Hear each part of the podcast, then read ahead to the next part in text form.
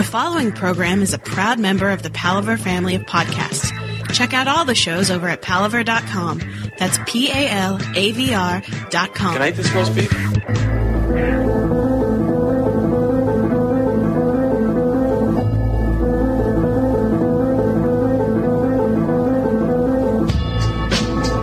You're listening to The Gentleman's Guide to Midnight Cinema with Big Willie and the Samurai, bringing class to trash since 1977.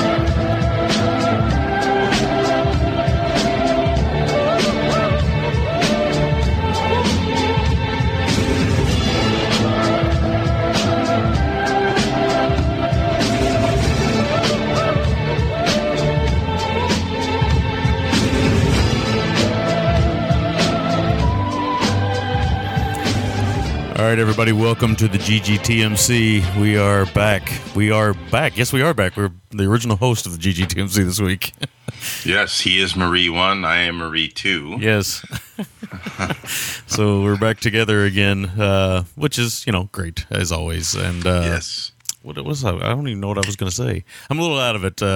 In full confession mode here, I've had about 3 hours of sleep in the last 24. So I'm a little kind of out of it. Will called me on the Skype just a second ago, and he was talking to me, and I was kind of like, yeah. I'm just kind of, you know, I'm in one of those hazes right now, so hopefully I'll get out of that little funk here. That means between us, we've had the required 8 hours for one person a night. Nice. Again, a warning to anybody. Children are great, but if you love sleeping, you might want to rethink it. Yeah. You might want to rethink the whole logic behind that. Okay. All right. So this week we are going to talk about, this is our long-awaited Diabolik DVD show. You know, we got in bed with those guys a while back, and we've had to push things off. Will had to take a vacation, which was much needed, and he had a good time. We'll talk a little bit of that here in the intro, too. And, you know, we just had to push it back. So next week we'll start our Ladies Appreciation Month, which we haven't really figured out which one we're going to do next week or not, but we'll figure that out by the end of the show. And this week we're covering Machine Gun McCain. On Blu-ray, which is from 1969, and Daisies. I'm not even going to try to pronounce the original title right now. We'll go for that when we do the review, but that's from 1966. So should be interesting to talk about both of those films. A little Eurocrime and, well, as it says on the cover of the Daisies on the IMDb, a madcap feminist farce. So we'll see what that's all about. So other than that, I guess we can talk about what we've been watching and what we've been up to in the last week. So I defer to you, Large William. Okay. I've been watching White Sand in aqua blue water as the tide rolls in.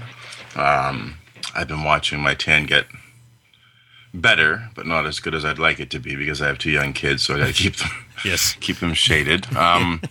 What that all means, of course, is I was in Cuba, like I've been saying, and I had a wonderful time. And I've said on Facebook and other places, and that's another reason I joined Facebook, you know, not just for this, but this is an example. I posted a bunch of pictures, and, you know, it's just great to, you know, have everyone kind of chime in and stuff. So, but it was a fantastic trip. I can't recommend it enough to anyone who can go there. The people are beyond wonderful. You know, we went right downtown Havana with our two young kids, and, you know, I'd be lying if I didn't say I was kind of mentally preparing for it because, you know, I'm downtown in essentially a third world country right. with two young children, and, you know, not once did I ever feel the slightest bit threatened or like I had to be aggressive or anything. Because people are wonderful. The country's incredibly beautiful. A lot of great architecture, a lot of great culture. So yeah, anyone that can go to Cuba, check it out, and hopefully in a few years, and this is what it sounds like when Raul, I believe it is, takes over full time. That's going to be coming down the pipeline for you guys too. So nice. I'm going to get like I told you, I'm going to get the pencil thin mustache grown. I'm going to get the white fedora, Hawaiian print shirt, some khakis. Yeah. Not to throw any stereotypes in there or anything. Yeah, so I know high recommend, even if you don't have a pencil thin stash, you're welcome with open arms. Unfortunately, a pencil thin stash would actually require more grooming than I would want to do. So yeah, because I grow one of those caterpillar type stashes, so you know, one of those guys. Yeah, no doubt, man. But in terms of films, I didn't get any in over there. I wanted to try to get to a theater or something, but again, it was tough with the kids and whatnot. But since I got back, I've gotten 3 films. That was the first one I watched was one that from a – it was part of a gift, actually, Teresa got me. It's from a series called Film Movement. And what this is they're a label that takes film festival films, be it foreign or domestic.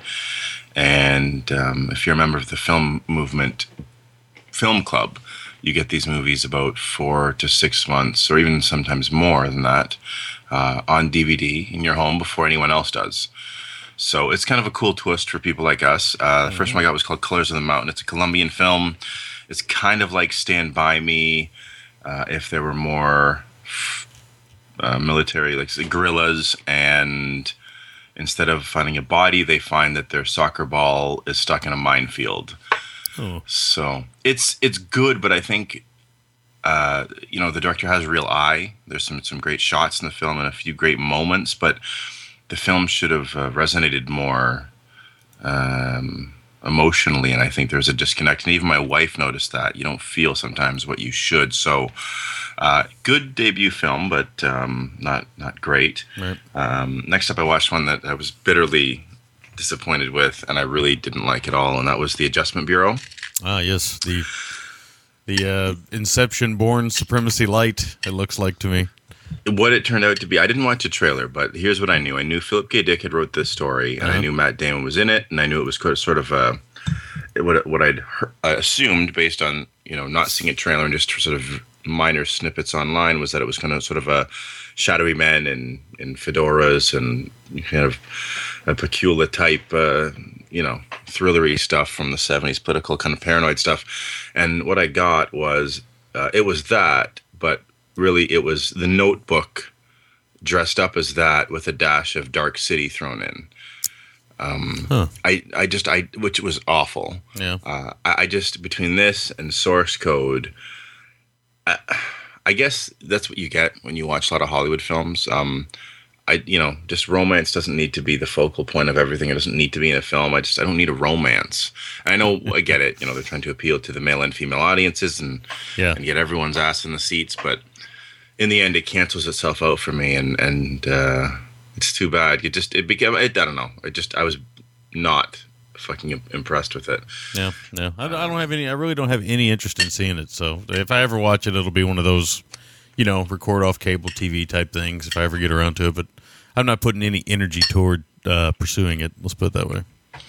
No, and you shouldn't. Like I said, I hadn't seen the trailer. But I tried to hear some good reviews, and the concept sounded fairly interesting. It's got this guy, African-American actor, Anthony Mackie, who seems to be a pretty decent actor, but he does a lot of shitty films, and it's a shame. Hopefully he can – I think it's Anthony Mackie anyway. Yeah, it is Anthony Mackie. But he does a lot of bad films, man. And then there's one other guy I like in it. He played Matt Damon's, because he's like a politician, so he played sort of like his publicist, basically. Uh-huh. And his name's Michael Kelly. I think he was the guy. He was the douchebag in Dawn of the Dead. Like, not initially the douchebag. He was the security guard. Oh, okay. Who kind of redeems himself. So he was pretty good in it. But last but not least, I threw one off a Netflix instant last night with my wife. That was James Ellroy's Feast of Death. Hmm. And I thought it was sort of going to be like what's his name, Max, the guy who did True Crime or whatever that series, Max something or other. What it is it's basically, it's sort of, it's weird because it doesn't really have a narrative thread. It's Elroy talking about his mother's unsolved murder, which I never knew and I thought was interesting. And he was pretty open about it, propelling his career forward. It focuses on the Black Dahlia case. And then at other times, it's just him with a bunch of L.A. homicide detectives shooting the shit over dinner. There's a really good interview with him in Mike White's book, that Impossibly Funky book. That's he's really an interesting guy. Really interesting. A lot more blue-humored than I thought he was. Oh, yeah. He's one of those kind of guys who really doesn't have a filter. Not at all, man. Not at all. And more power to him. You know, if you can be like that in your life and if in your job, I mean, unfortunately, I have to put a filter on in my job, but and a lot of us do, but if you get, you know, if you have a job, some type of job that you can do and you don't have to have a filter and you can just live your life as you see fit, then hell yeah.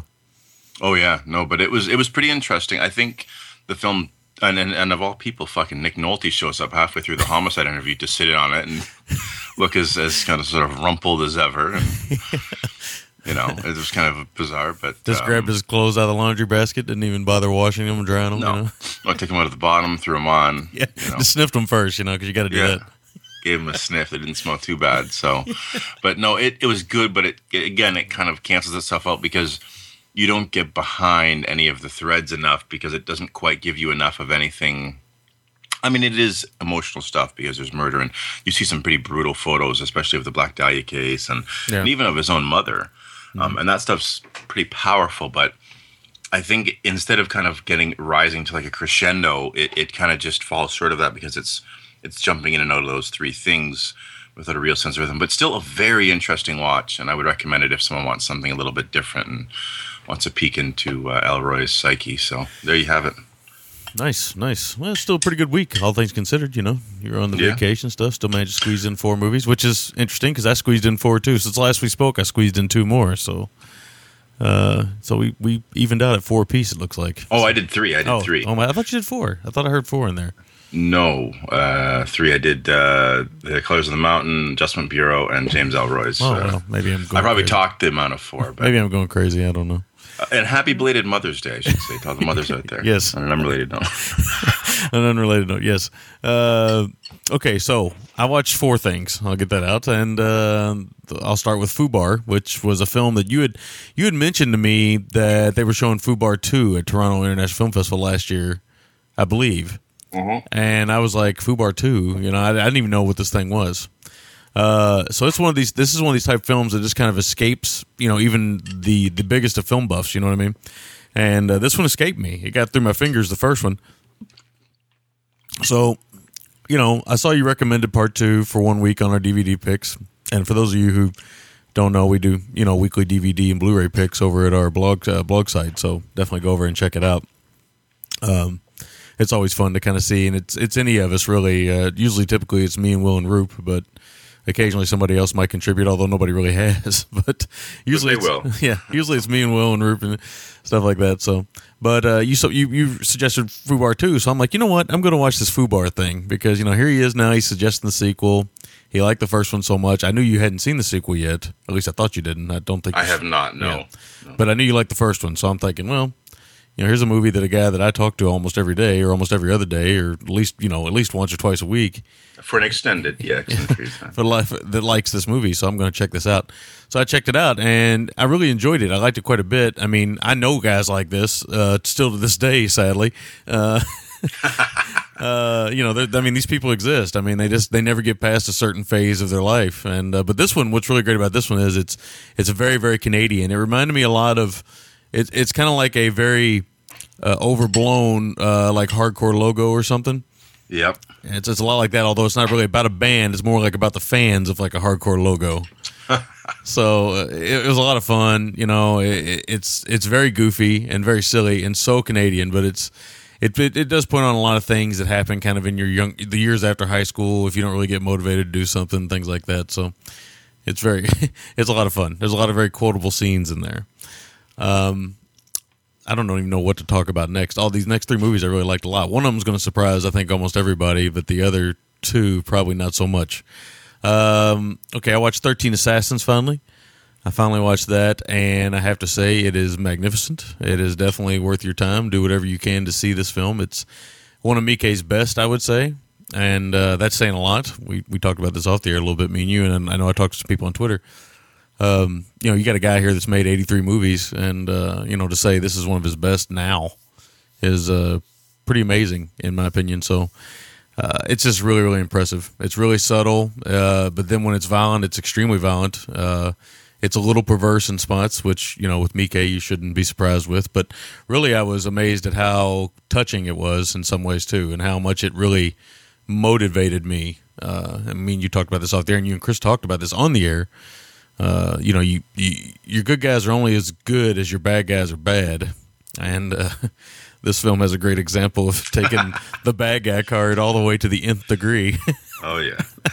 So, you know, I mean, you really get motivated in this film. You really get pumped. So I'd be amazed if everybody that sees that film doesn't really like it. But, I mean, I'm sure somebody's not going to dig it. But it's pretty great. Pretty damn great. All right, next I watched Super Fights. Now, Super Fights is interesting. It's directed by Tony Leung.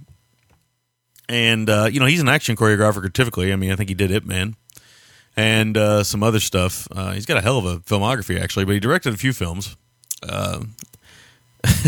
which is interesting when you see this film.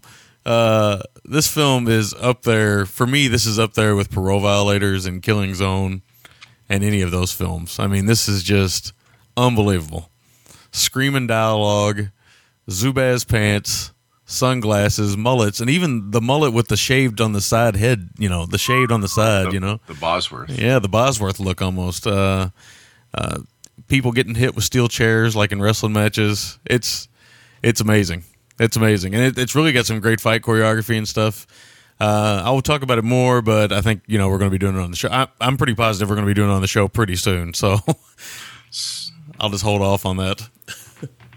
Yeah, no, I was aware of Super Fights, but I hadn't had a chance to see it yet. So, yeah, I can't wait to see it, man. Nick had sent it to me, and he was talking about, you know, he sent it to several people, but I got it too, yeah. And you know, it's one of those things. This genre of movies, you know, lends itself very much to bad cinema as being entertaining, and yeah, this is, yeah. This is. We'll talk about it more when we get around to it. But yeah, definitely. Me and you'll talk about it more once you see it. And for Cody, RVD is in it. Yes, RVD is in it. That's right. He is in it. Yes. So are some other very obscure wrestlers, some New Japan wrestlers, some very obscure people in it and stuff. So very interesting. I was looking through filmographies all night tonight. Okay. Last but certainly not least, this was a bit of a surprise for me. I put this film off because I'd always heard. Oh, I'd heard a lot of mixed things about it and stuff, and I thought, you know, I'm not going to really dig that movie, so I'll just kind of wait and see. So as anybody that has a rental movie service knows, you build a queue, and, you know, sometimes I don't check that queue for weeks, so I don't know what's coming. So I got Wall Street, Money Never Sleeps, in the mail today, and I started watching it today because I had to work third shift tonight, so I had to take a nap. So I started watching it today to kind of, I was like, well, I think he's going to put me to sleep. Maybe it's going to be this movie. Now this movie, I really like this movie a lot until like the last 10 minutes. The last 10 minutes is, oh man, it's so soft. Oh, that it really hurts my feelings. I mean, I usually don't care about that kind of stuff, but this one kind of broke my heart a little bit because I liked where it was going and then it just kind of punched me in the face. So, but that being said, it is 2 hours and 12 minutes long, and I will say for at least an hour and 40, hour and 50 minutes of it, I found it just as entertaining as the first Wall Street. So, oh, wow. I think the first Wall Street's quite good. And, I mean, yeah. As much as it's oversaturated and some people dismiss it, it's a really, really good fucking film. Yeah, and this is the first time. I mean, I think Shia LaBeouf's just fine. I think he's talented. I don't really care for his films much. He typically doesn't make movies I'm really very interested in. But this is the first time. I mean, I'm really seeing him act in this film. And he's really good in this movie. And, of course, Michael Douglas is really good. He's pretty much the same as he always is. The girl, Carey Mulligan, she's good in it, and everybody's good in it and stuff. I know Eli Wallach got a lot of buzz because he's in it and stuff, but he doesn't really do much for me in the film. And, of course, there's a cameo from Charlie Sheen, which is hilarious now in retrospect. Yeah, in retrospect, it's very hilarious.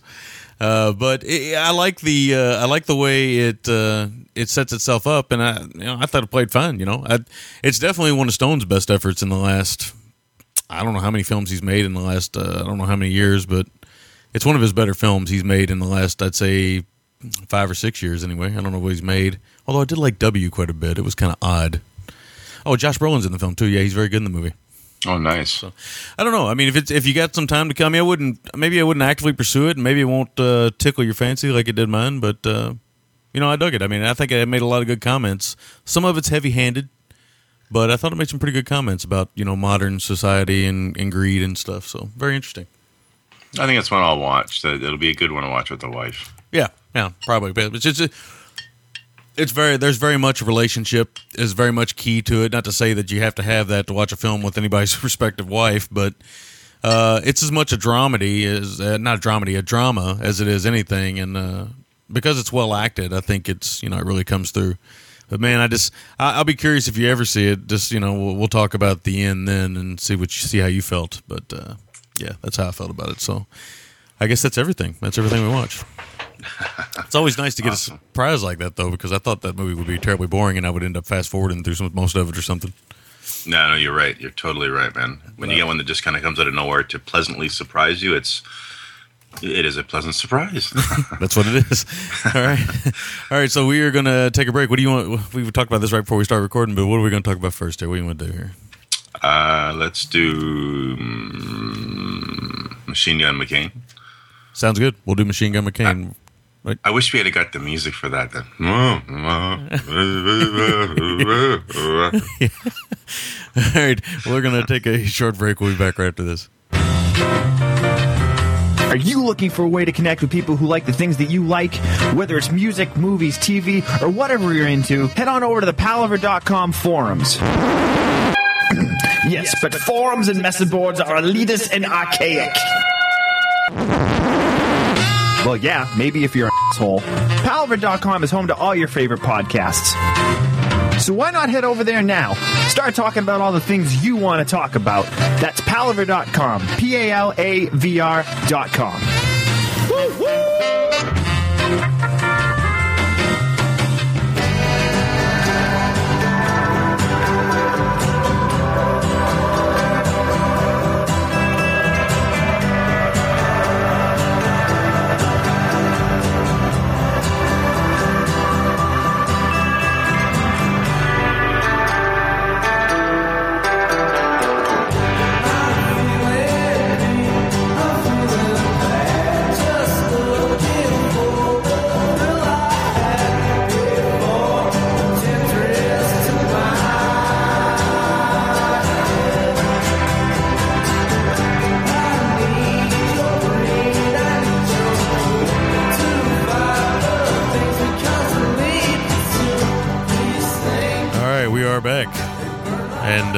I just put out my joint.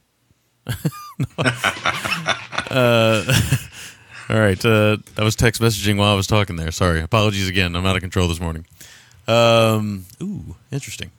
Anyway, I was talking about a little feature we were talking about off the air. Just pulled up a little something I'd never heard of. Anyway. A little something, something. A little something, something. Okay, so we are back. We're going to talk about Machine Gun McCain. I'll let you... You know what? I'll let you synopsize this one. Maybe I'll take the lead on this one. I got more notes on this one, so maybe I should take the lead on this one. I definitely have more notes on Daisies, I would imagine. So then I'll let you take the lead on Daisies then.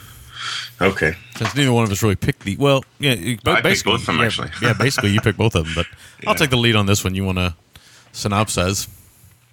Okay, Machine Gun McCain. Even the mafia calls him Mister. That's the tagline, not the plot synopsis. That's pretty great. I can't find it. Fuck. Okay, basically what it is, it's a Eurocrime film directed by Giulio Montaldo, who's a decent Eurocrime director. They roped together the package deal of Cassavetes, Falk, and Rollins, along with Ekland, Luigi Pistilli, and some other familiar... Florinda Bolkan, it should be said, Tony Kendall, some other familiar faces, for a Eurocrime film about Cassavetes' character Hank McCain, who busts out of prison, is trying to pull off a heist at a casino, and is going to rip off the mob, and he's going to use his machine gun, and that's the way it's going to roll, so... yeah, I picked this. It's put up by Blue Underground. I believe it's the first Eurocrime film on Blu-ray, which was the hook. Neither one of us had seen it, so yes. What did you think? First of all, I mean, the only first thing I want to say is Giuliano Montaldo. There we go. The only other film of his I've seen, I think I've seen Grand Slam. I'm pretty positive I have. I have, and I own it, and it's funny because this is the same thing. Giulio Montaldo can put together a great fucking cast. Yeah. But when it comes to, actually the film being really exciting, I think he tends to drop a bit when it comes to that. Mm-hmm. The film he did after this, The Fifth Day of Peace, looks like it might be like a little Macaroni Combat type thing. It's got Franco Nero in it, so. Oh, nice. Might have to look into that. But yeah, I think that's probably the only thing, though, I think any of our listeners would even be close to aware of. I mean, you have to be a real buff to find anything else. A film called Control with Ben Gazzara and Burt Lancaster, and there's some other stuff in there, but he doesn't have a huge filmography. So, but he's got a few films, so of interest. So we'll talk about it a little bit here. Yeah, so great cast. You're right, Cassavetes, Falk, Rollins. Obviously, they work together a lot. Cassavetes and Rollins being married, Falk being, I guess, basically Cassavetes' best friend, or at least best working partner, one or the other. Luigi Pistilli in here. It's always fun to see him in any movie. Although I think he's a little underused in this one, but all the Italians are underused, like Florinda Bolkan and him, certainly. Mm-hmm. Yeah, they seem to be very underused. And Britt Ekland, of course, is there for some visual enjoyment and stuff, and we get a few people like that. But and then there's a couple other character actors in there, but it'd be one of those ones you'd have to see a lot of these type of movies to know about. But yeah, the narration's really strange. Let me just get that out of the way right now. The narration's really weird, man. And I've never seen this movie. This is the first time I've seen it. So I thought I'd seen this before, but I had not. I think I might have seen another Eurocrime he did and got them mixed up. I think it's called In Rome Like Chicago or something like that. Oh, yeah, that's right. That's right. Yeah, this guy really could rope in talent. Like, he also worked with Ingrid Thulin, who worked a lot with Bergman. Mm-hmm. Really strange. I don't know. I think it's also called. Let me see here. Is this what it's called? Might also. This is the DiMartino film that In Rome Like Chicago. I think it's actually, Alberto DiMartino. Yeah, I think it's also known as Bandits in Rome. Bandits in Rome. I know Bandits in Milan is fucking excellent, but it's not him. It's.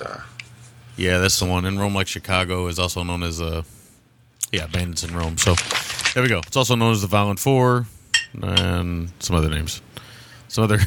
Names that sound just like every other Eurocrime film, but Alberto DiMartino. But anyway, yeah, the narration's really strange, and it really threw me off. I mean, it really threw me off immediately. I was like, wow. It's almost like that.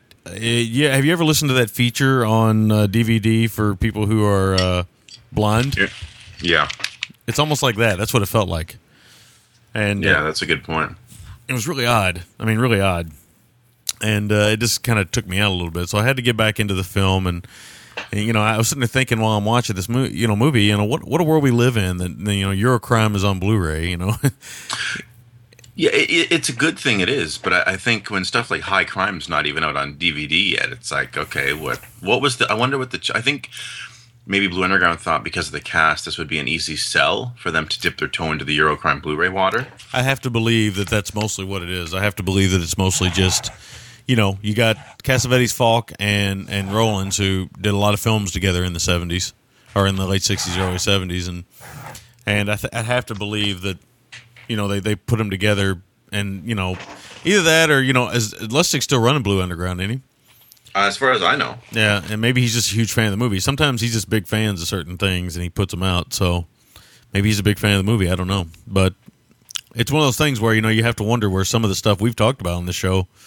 hasn't gotten the Blu-ray treatment, or, as you just said, there's some films out there that haven't even been released on DVD yet, so it's kind of amazing when you think about it, but it's one of those things. Cassavetes has a great face, and he's got this great presence on screen, and of course he's very politically incorrect in this movie, but, this was 1969 and stuff, and he has some funny lines in the movie, and he's a hell of a bad dad, let me put that out there. He's a hell of a bad dad. Yeah, he is. He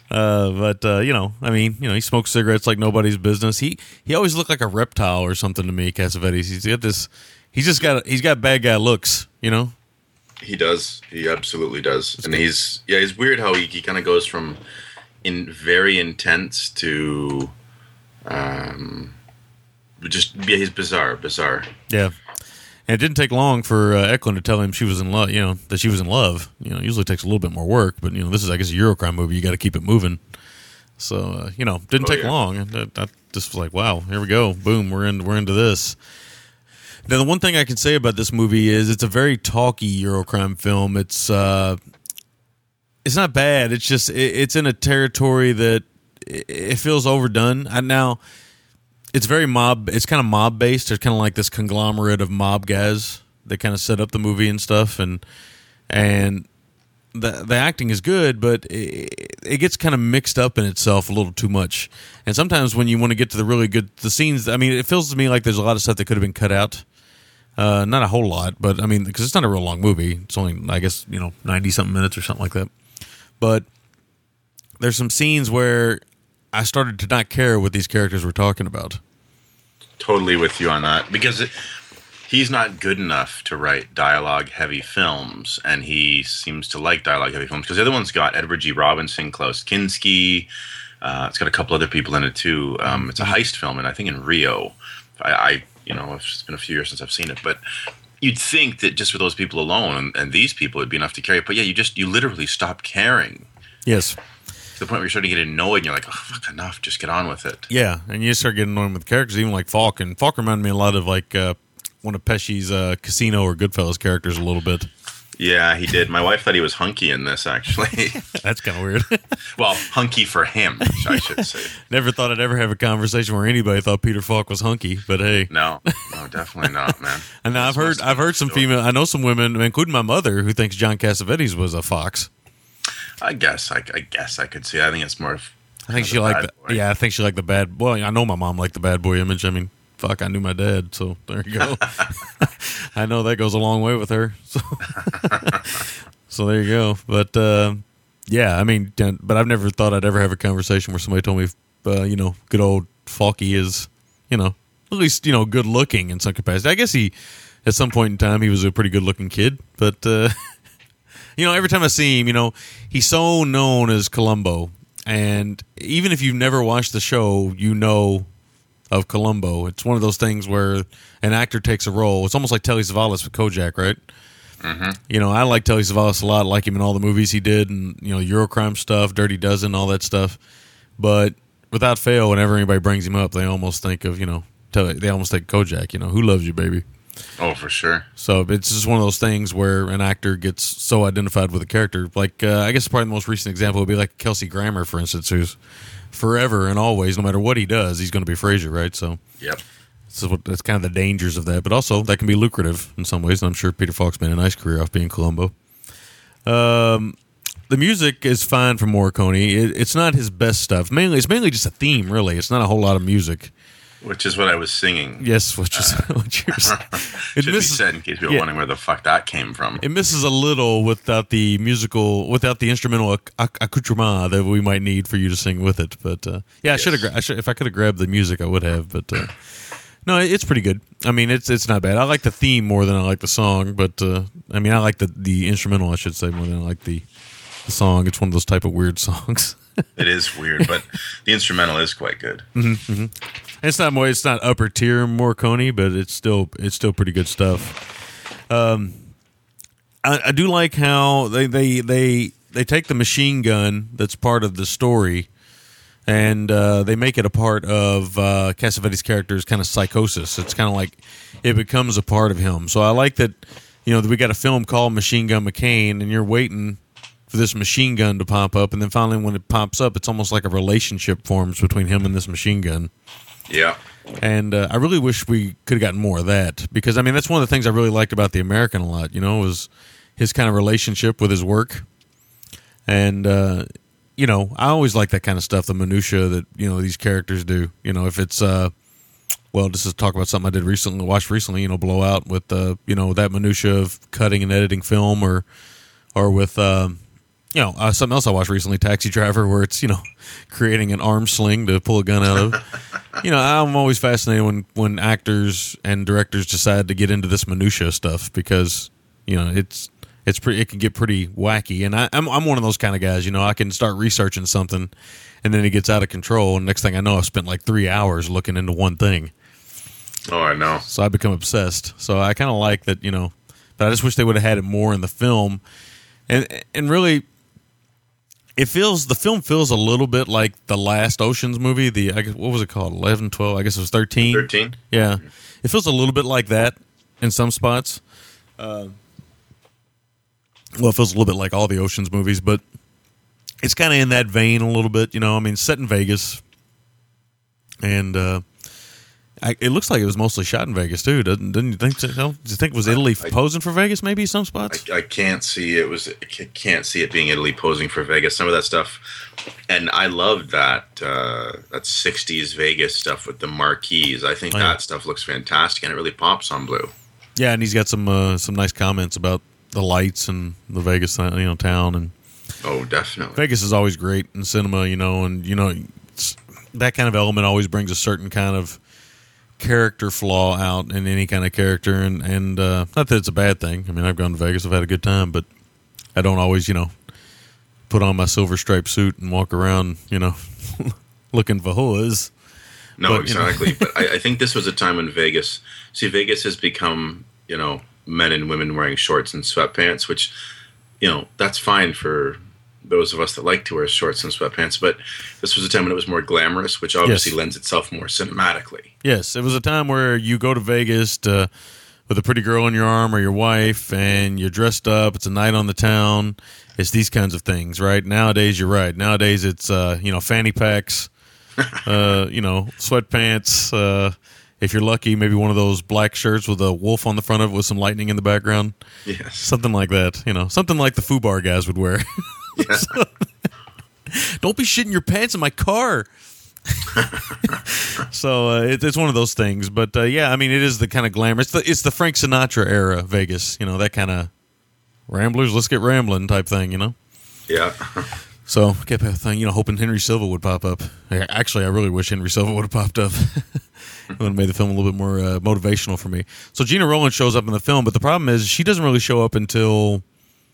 Oh, man, I want to say maybe 70, 80 minutes into the movie. Yeah, and it's like a 99-minute film or something. Yeah, so she doesn't show up till way on the back end. The problem with that is the film really seems to get motivated once she shows up. Oh, absolutely. And me and you talked about this off the air a little bit. Really, the best parts of the movie are once her character's introduced, it really starts clicking. So, unfortunately... You get 60 minutes of him walking around, Britt Ekland, having some dinner, blah, blah, blah. Peter Falk doing some boxing, which isn't very convincing. It's a bunch of stuff like that. And it's not bad. It's just not, it doesn't have a good pace. That's really the biggest problem I had with this movie. I felt like it kept fading away for me. And that's a bad feeling. When you watch these movies, first of all, you're going back in time to, you're watching a movie that's, I don't know, dude, I seen J&B Scotch in here? I thought I did see it at one point. I'll have to look through my notes. If there is, I might have seen it. I don't know. Good point. I know, I don't think, I don't know. Maybe not. I think it was in another movie I watched. But anyway, it really kind of meanders in that middle part, and that's the biggest problem, because when you got a heist film or a film where you got some men on a mission or making a plan and stuff, you got to make that middle section really good. The heist is probably going to be pretty okay. The setup can be pretty okay because that's when you're doing your recruiting or you're doing your character backgrounds and stuff. And in this, you get a lot of Cassavetes history, a lot of the setup of the mob conglomerate and all this stuff. But the problem I had with this movie was really the middle, the meat in the middle. I just never really felt like anything was really getting motivated in the middle until Gena Rowland's character shows up. And, of course, I won't give anything away about what her character's about and everything else. But once she shows up, I really started getting into the movie. But unfortunately, by then, it's it's almost over. But I will say, my last note for the film really is that, I liked the setup. I didn't like the middle very much, and I thought it really hurt the movie. But I did like the end of the film. I did think the end of the film was pretty good. So, I thought it was actually maybe the best part of the movie, really. The whole back 20 minutes or so. So I really don't have much else to say. I will say that, we got this from Diabolik, and it is a beautiful DVD. I mean, a Blu-ray, I should say. It's just, gorgeous. It was just a really weird experience watching Eurocrime on Blu-ray. It was just like the whole time I'm watching, I'm sitting there thinking that. So yeah. It's one of those things, and I'm sitting there thinking, what else can they put out on Blu-ray? Always cleared my throat on air. I keep hoping, some label will come along and say, hey, there's all this Eurocrime out there. We need to remaster it all and put it all in HD. Trust me, it would sell. It would sell. People would buy it. Yeah, it would. It just has to be marketed the right way. That's what it all comes down to. Yep. All right, I'll go ahead and let you go. Yeah, okay. So, the disc, Diabolik DVD, they were kind enough to get it to us. It's not chock full of features, but I wasn't really too worried about that. I mean, it's got a pretty decently length. Is it even a word? Decently? Decent length interview with Montaldo. It's about, I think, 50 minutes or so. I don't know, something like that. Yeah, it's pretty good. I didn't watch all of it, though. I didn't get around to watching all of it. No, he interviews like he writes dialogue, so, you know. But it's there. Yeah. You know, if you want to watch it. And then it's got, you know, the usual interactive menus, and I think it's got a trailer. So, but no, it's got that interview, which is good. Some of these notes I don't remember now because it's been about 3 weeks since I watched these films. But let me see. I had to turn down so I could yawn. I didn't want to Chewbacca it up on the air. Nice. Early on in the film, there's a pretty good car stunt with a windshield, I think. That's what I wrote. I'm trying to remember now if that was something where someone went through a windshield or he was on the top of the car. I can't remember now, but it was enough for me to be impressed. So there you have it. This is early in Eurocrime, in 1969. I think 66 or 67 or 68 maybe. Carlo Lizzani did Bandits in Milan, which I think between that and High Crime and all that 60s stuff feels a little different than the 70s when you get really grimy and gritty and nasty. Yeah. It used to be nasty. It's quaint. It's kind of, I mean, if you think about Italian genre films, it's really all that way because, like, the 60s, like the Mario Bava gialli stuff, or essentially gialli stuff from the 60s and late 60s, and then you get, you know, the Argento and that wave of gialli. That all changes. And, of course, the spaghetti western's all the same thing, too, right? You think about Fistful of Dollars and then you get to Once Upon a Time in the West, which I think is 68 or so, and then by the time you end up in the 70s with some of those, you know, Cutthroats 9 and those things, you can really see in Italian cinema that switch. And you're right, in Eurocrime you can see it too, where it's kind of quaint in the 60s. It's kind of like a little bit more, you know, I don't know if dark is the right word for the 70s stuff, but it's definitely sleazy. Yeah, well, that might be the better word. Sweaty and sleazy, just the way we like it. Yes. But yeah, no, it just has a different feel, a little cleaner. You and I talked about this off the air. This is an American set Eurocrime film, and you know, it's an odd thing for me because it's nice that it feels familiar. And if ever you were going to set a film in America as far as Eurocrime goes, you're going to have big sedans instead of Fiats and mopeds. Vegas would probably be the one because it's got the lights and it's different from anything Europe has to offer. Whereas New York, Chicago, or New York and Chicago, but you can get cityscape in Italy quite nicely. Right. And I think that something gets lost in the shuffle or the trip across the ocean when you get over to America. I don't get behind it as much. It doesn't quite set my pulse racing as much. Like even when I've mentioned this before, my favorite Merrily film was one called From Corleone to Brooklyn, where he has to take a prisoner, like a mobster from Corleone, Italy, to Brooklyn for a trial. Uh-huh. And he's on a train, and people are trying to fucking kill them. And you know, the stuff when they get to America, and you start to see the big blue police cars. It just, for some reason, it leaves me cold. And I love 70s, you know, cop stuff from North America. But I don't know, man. It's just something. There's a disconnect when you say Eurocrime. It just becomes kind of crime. I don't know. It doesn't quite work. I can understand that. It's almost like your DC heroes are in your Marvel universe or something. Yeah, exactly. That's probably a pretty good way to put it, actually. Yeah. It's like, here I am, I'm reading Spider-Man, and all of a sudden Superman shows up, and he's like, hey, dude, what's going on? It's like, wait a minute. Yeah, no, you're right. That's a really good way to put it, as a matter of fact. Yeah, but I have to wonder if, we mentioned this, Falk, Rollins, and Cassavetes, if they were a package deal. Like, if Cassavetes said, I'll do your film, because it meant he could make his own film with some of the money, but he also wanted to bring along Falk and Rollins for a little Vegas vacation. Right, and I probably should have prefaced some of my talk with about that. I mean, I always assume that everybody, you know, pays as much attention to movie stuff as me and you and several other people do, but the truth of the matter is that a lot of people might not know Cassavetes was kind of like a modern-day Orson Welles. He liked to make movies, but he'd have to show up in other kinds of movies that were of a different quality to, you know, get money to make movies, because nobody would make the kind of movies he was making. He couldn't get money most of the time. So that's why a lot of the same people were in his films, and they were very do-it-yourself, and you know, might have led to his early death, really. But you know, he had to work hard to get money to make movies. So this is probably one of those projects where he went over and made a few little coin, did a couple of Eurocrime films, and you're probably right. He probably did get a package deal out of it, and probably said, you know, he probably pretty much demanded it, and that's why everybody else, like Pistilli and them, kind of take a back seat. I mean, literally to the point to where I think Pistilli pretty much sits in the back seat of every car he's in. Yeah, no, it's true, man. It's true. Speaking of back seats, there's something for the ladies in here with some sudsy Falk cheeks, if I remember correctly. Oh, Lord. He's getting out of the bathtub, man. Is that when your wife thought he was hunky? Because I don't know, man. Maybe so. I mean, you know, I never thought I'd see Columbo or Danny DeVito's bare ass, and I've seen both now, so it's kind of a strange thing. Yes. I like how when Cassavetes gets out of prison, because he gets sprung from prison, his son comes and gets him out. He's a grown man. He's like in his early 20s. So he kind of sticks his head out the window like a dog, and he's just feels the air on him, and it's kind of a good moment that something only a real good actor could kind of throw in. Like, I can't see that being in the script. Yeah, but I can see Cassavetes being someone who loved improvisational stuff, throwing in that I think really works. And, you know, you can kind of feel the character was locked up for a long time. Mm-hmm. The guy that they got to play his son in the film looked a lot like him, so kudos on them on casting for that. Yeah, yeah. That he looked like him. He needed a haircut, but I got to remember it's 1968, 69. So yeah, exactly.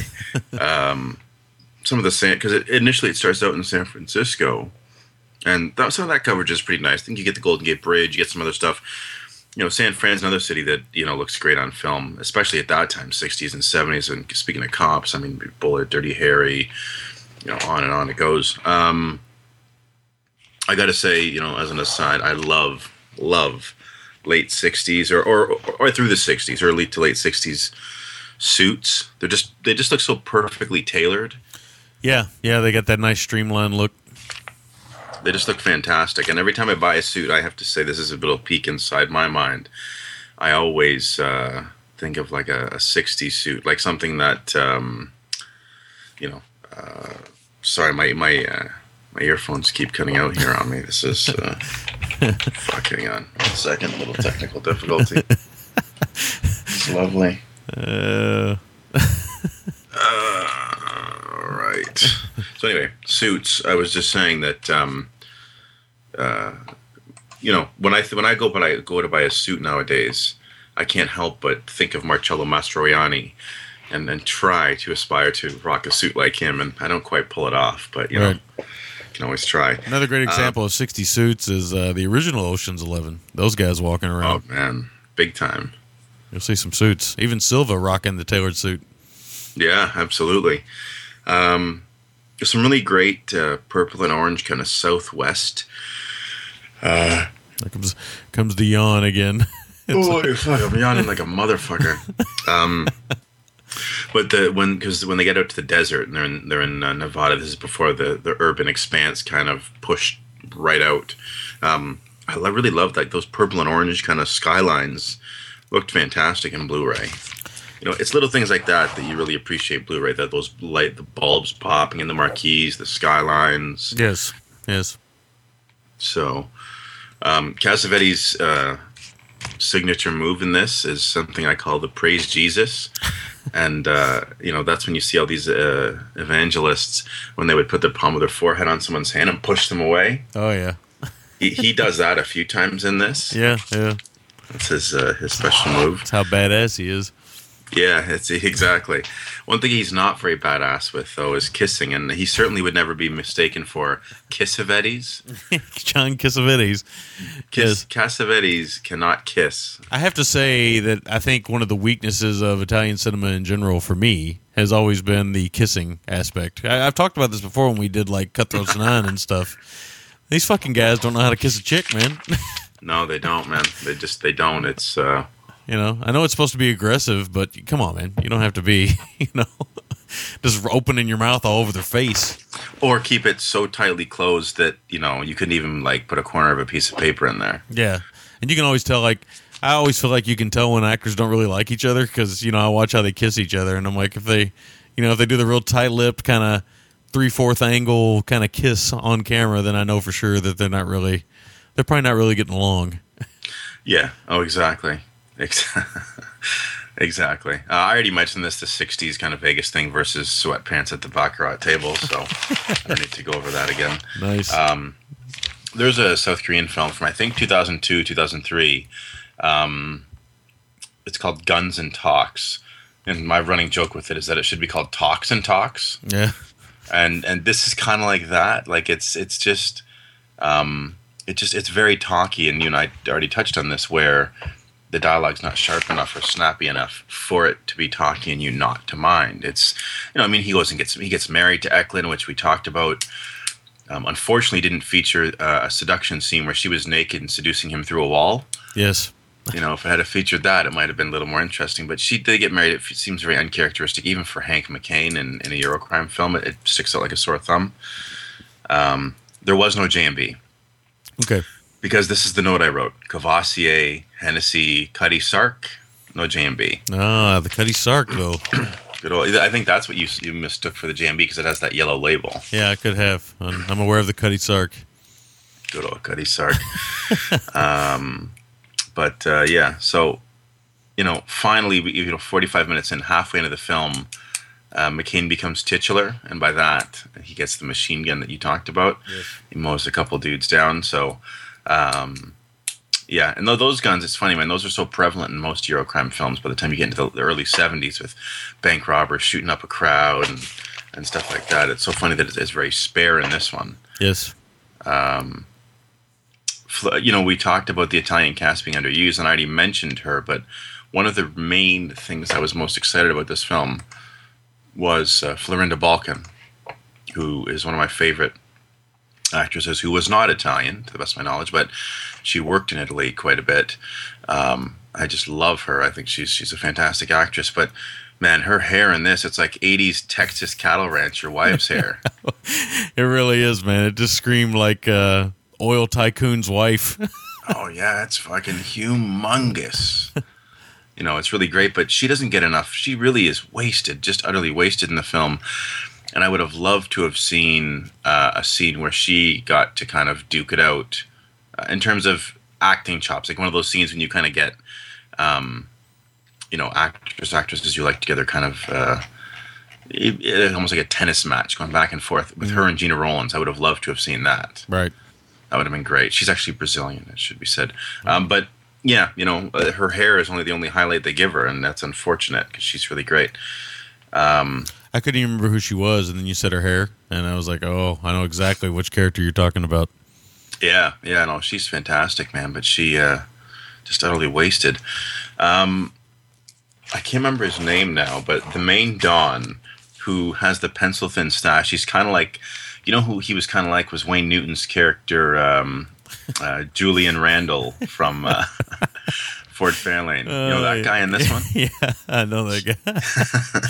He was pretty good, though, actually, man. He was sleazy and unrepentantly sleazy. And Any guy named Julian, you know that guy's a bad guy.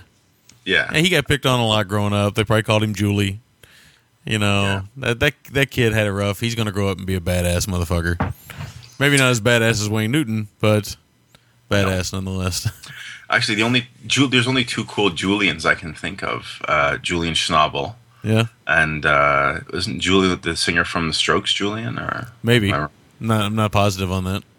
Yeah, I don't know. But Julians, yeah. No offense to any Julians listening out there, but no.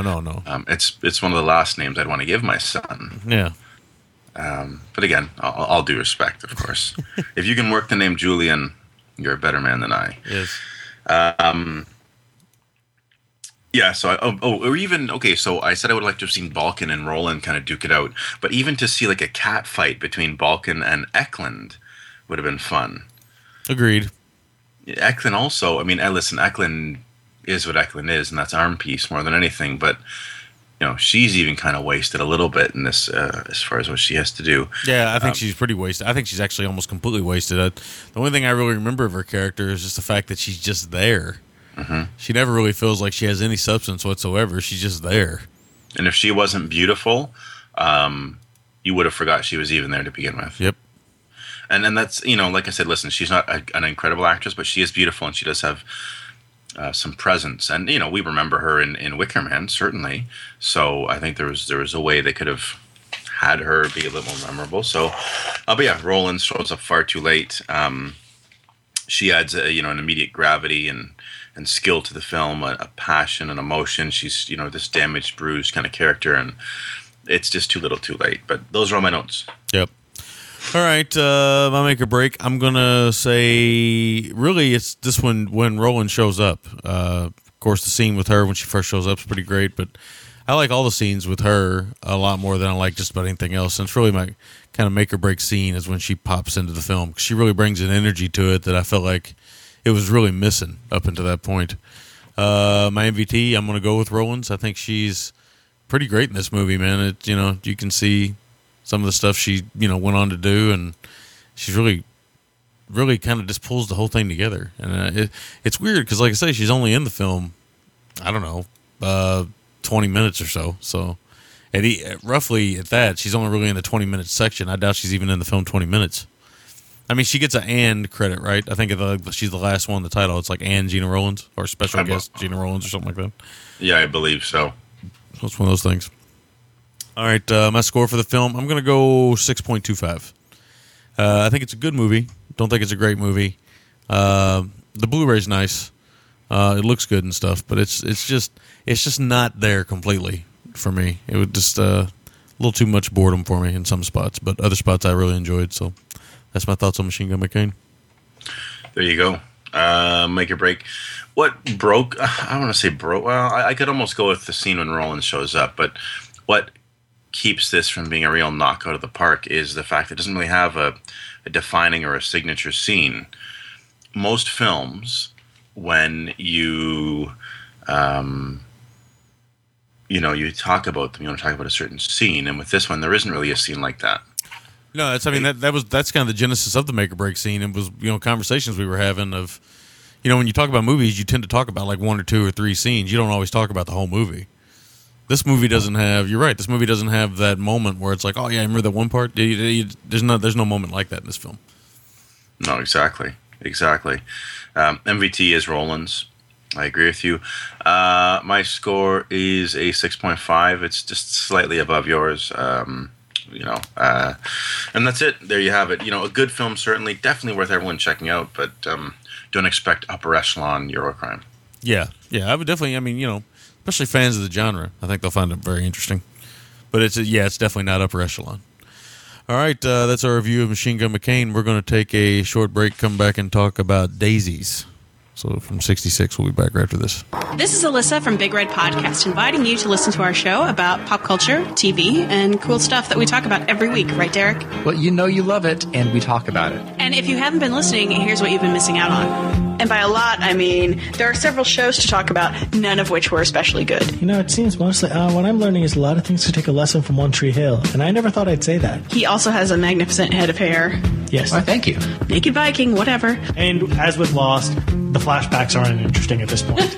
I'm just hoping that it won't break my heart like Heroes. Like punch a dinosaur in the face. Yes, the mother was insane and bizarre and apparently high, I'm guessing. I learned a lesson today about karma. The man who can't feel pain shouldn't be dealing with hot liquids and whatever. Right, hitting an old man, and why are you not winning? So listen to Big Red Podcast if you like TV and junk on TV, because we totally watch it and talk about it, so you don't have to. Find us at BigRedPodcast.com or check us out in the iTunes store.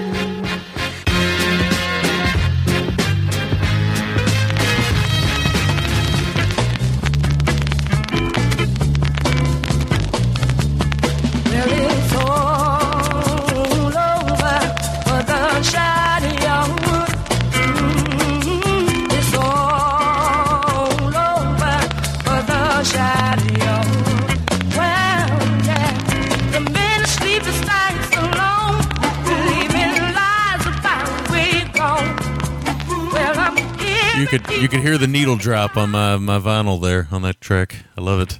You could hear me playing the wooden blocks in that song. Yes. With the black tank top and the Canadian belt buckle. Yeah, big ups to Mike for a great photo. Yes. Pretty good stuff. So our next film is Daisies from 1966. This is a film I'd heard of, I'd never seen. You picked it, and I was like, wow, let's see what this is all about, because I've heard mixed things. Some people, call it a masterpiece. Some people call it whatever. So, I didn't know what I was in for. So I'll synopsize this, and I'll let you take the lead on this one. This is from 66, directed by, let's see if I get this right, Vera Shitlova? Vera Shitlova, yeah. Shitlova? That sounds right. Shitlova. Emphasis on the ch versus the sh. Shitlova. The shitloaf, yeah, we've descended this poor, great Eastern Bloc feminine director right into the... right into the shitloaf. Yeah. Sorry about that. Not that she'll ever listen to the show. And if she did, she'd probably call it a shitloaf. So we got that going for us. So this is, the synopsis is basically the life of two girls, Marie 1 and Marie 2, who try to understand the meaning of the world and of their life. And that's actually a really good synopsis for this film. So let's hear what you have to say about Daisies, Large William. Yeah, so this is why this was one of the films that put me, because, Diabolik DVD approached us and we had to mull it over because we've already had some other commitments. But this was the kind of film that I saw in their filmography or their catalog, and I thought, you know what? This looks like a company that's worth getting into bed with, because a lot of this Eastern Bloc stuff I haven't seen and I've wanted to see, and they got a decent amount of it. So, yeah, this is a Czechoslovakian film when Czechoslovakia was still called Czechoslovakia. I've said that 3 times in the past 10 seconds, which is more than I ever thought I would. It's from 1966. It was a very different time in that region of Europe. Vera Shitlova, she went to prison for this film. Yeah, that's not a laughing matter. I'm just laughing at the way you stumbling on her name again, trying not to say Shitlova. Trying not to say the shitloaf, yeah. And, she clearly is someone... You had to be very subversive and careful about what you put into your film and how you put it in and still got your message across. It should be said, the cover that they have on IMDb is a really unfortunate cover. Yes. It makes it look really, no pun intended, very shitty. It looks very dull. It's like this tie-dyed hippie nonsense. Yeah, that's what it looks like. It's just a really crappy cover. So she this is when people clearly they were very passionate about the art, because she was willing to go to prison to make this film. And this is a disc that has a lot of nice stuff on it. It has an interview with her, a documentary actually on her, which I did watch. Is incredibly interesting. It was very interesting. Yeah, no, for sure, man, for sure. I got to see some of it before I went away, so not all of it. I think that's very interesting to see that. That's. It wasn't just someone made a film for a studio. There's a lot more passion to this. So, yeah, Czech New Wave. This is the first Czech film we're going to do, probably not the last. I saw the trailer for this, and it looked almost like an Eastern Bloc feminist houseu in terms of its sensibility and style, like kind of that throw everything in terms of style and, some of the different techniques and methods they used in the film. Yes, everything. I think one of my notes was...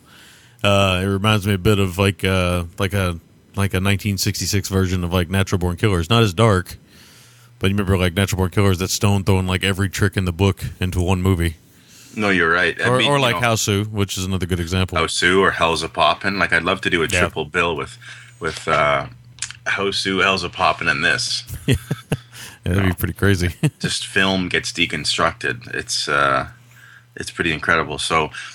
Yeah, this opens with, I think, a very obvious visual kind of metaphor when it talks about, opens with kind of the cogs in the machine turning, and it cuts in with shots of war and stuff, and again, it's subversive but still obvious enough that you know what's going on, just as far as with communism, it's certainly about everyone versus individuality. So, it shows the cog in the machine and that turning and the big war machine turning. And yeah, this was a time when, let's face it, we talked about this with the 60s, and we've talked about hippies a little bit. This is a time when the world was changing and everything was starting to kind of change in terms of the way that people thought, and it was coming up above ground instead of staying underground. Yeah, and everything felt like a little, art and music, and everything felt a little dangerous. It did. It was, certainly a time when change was in the wind. The two Maries, I should say, they kind of, the film starts, once they actually get in the film, it starts with them, and they're sitting there almost like marionettes, and they start moving, and it has this sound like they're like these creaky little dolls. Right, like this makes this wooden creak noise, and they kind of say, like in robotic kind of doll voices, "We can't do anything," and it's very tongue in cheek. And I think that's where the whole feminist thing comes in, because not only is this film, I think, a commentary on communist society at the time, or the oppression of communist society, but the oppression of the female in a communist society, which is even more so, and it really hits on those two things a lot in the film. And this film, because there's a lot of odd shit in it, I'm gonna look at some of these notes and think, what the fuck does this mean now? Because I have here, insert hopping bunny number in. There's a lot of hopping, and there's some, it's very much like how, Sue, you bring that up, it's very much like that, because there's a lot of I'm liking your Vin Diesel electric boogaloo breakdance link. Oh yeah, that's wicked. I had to click on like. There's no love button, as I've said so many times before. No, there's a hopping moment, and there's some jumpy editing and stuff like that. So I know what you're talking about, because I remember thinking, Jesus, this is just odd at first, and then as I get to know these characters more and more, you realize that they're kind of like they're almost like two infant children in a way. In some ways, they have this glint in their eye, and they're this kind of devilish, kind of mischievous nature about them. I know what it was. Yeah, the film does cut a lot between time and space, and it jumps around and stuff. And if people were doing acid and watching this movie was a dream. I mean, this movie would bend your brain. Yeah. Oh, no, for sure. Because the real strength of the movie is its visual. I don't think its narrative is very strong. I don't think it needs to be, though, because I think it's a visual piece more than and I don't think it's trying to in its defense. Yeah. It's just trying to get up some ideas out there with style. And I think, listen, I'm not an expert on politics or political systems. I have a foggy notion of what different political systems mean. But I can tell you that when you have a film made in a communist country that more important than a strong narrative, it's important to get your ideas out there and to convey them. And there's an energy and a vibrancy to these ideas being put on film that I think trumps the need for a conventional narrative, as you'd see in most films. Right. This is a feminist in 60s Czechoslovakia, so it's a little different than having a strong narrative, certainly. But you're right, the visuals are really make this film what it is. We even see, a lot of stuff like the women assuming kind of different roles through their dress. There's times when they act a certain way when they're dressed one way versus another way. And I got to tell you, man, they're both called Marie, unfortunately, but the one with the darker hair, man, I fucking loved her. The one with the gap in her teeth. Yeah. Yeah, I thought about you. What a fox. Wow. Yeah, I really dug her, man. And in fact, I went to her... their filmography, and sadly there's only a few other things, none of which I'll probably ever get my hands on. For those of you unfamiliar with the history of the GGTMC, we've talked about gap-toothed women before. yeah, I'm a big fan of the gap-toothed woman. This film called Flam. This one I'll never see. She's in that, I think. It's just unfortunate. I like both the girls. They could be obnoxious, but there's something kind of adorable about their nature, and of course it's also a very sexy movie. We should say it's very sexy in a lot of ways, not over the top sexy, but because there's no real nudity, I don't think. It's just like it's almost saw type stuff, like whoopsie, ooh, almost saw that. It's that kind of stuff, almost like British nudity in the '60s and stuff, like something standing in front of something, or like the beginning of an Austin Powers movie or something. But there's something very sexual about the girls and. And of course, the nature thing, and them, and there's also something I have to say, and maybe this is just me. I'm gonna see if you get this out of this, but this is definitely something I got from the film. But there's also something very sexual about the way they eat. Yeah, but I think, too, this was a time when people were lining up for bread, and you see a lot of decadence, and there was a lot of complaints about the wasted food in this film near the back end, which you look at it now and you think, wow, really? But this was a time when, you know, food was in short supply. Yeah, and decadence and, you know, sexual feelings are kind of go hand in hand, right? I mean, because, you know, you never feel more decadent than you do when you're really, as they say in FUBAR, when you're really giving her, you know, so...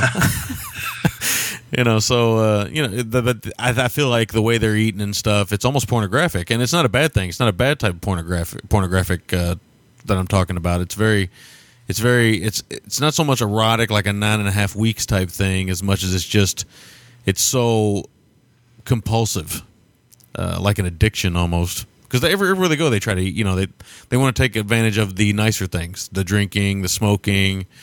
All of these things. I mean, every time when I was watching this movie, I never wanted a cigarette and a beer so bad in my life. No, I know. It's one of those type things. I kept thinking, Jesus, and then they started eating cake, and I'm like, God damn, I'm a fat son of a bitch. I need to eat some cake.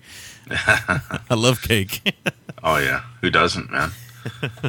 Who doesn't? Some don't. My wife don't. So lucky for her. That's interesting. Yeah, but exactly. Even luckier for me because I mean, somebody gives us a cake, I got a whole cake. You had to throw it down. Yeah, it's always like a race with me and my wife likes cake more than I do. I'm more of a salty snack guy. She's more of a sweet snack girl. It's like, so. You know, hey, you know, I don't want it to go to waste, Will. You know how it is.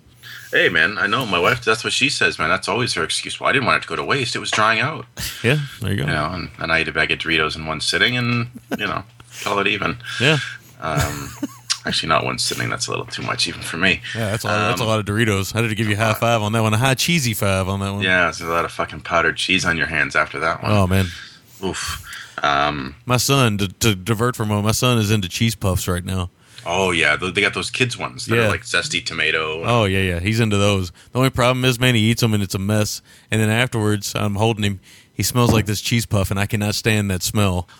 On him, it just drives me nuts. I mean, my wife talks about it. He feels so cheesy, his fingers, and even though we wipe them all off and everything, it's still there. You know, just like it's like when you eat Doritos, you got to wash your hands really thoroughly. You do because it sticks. It becomes like a paste.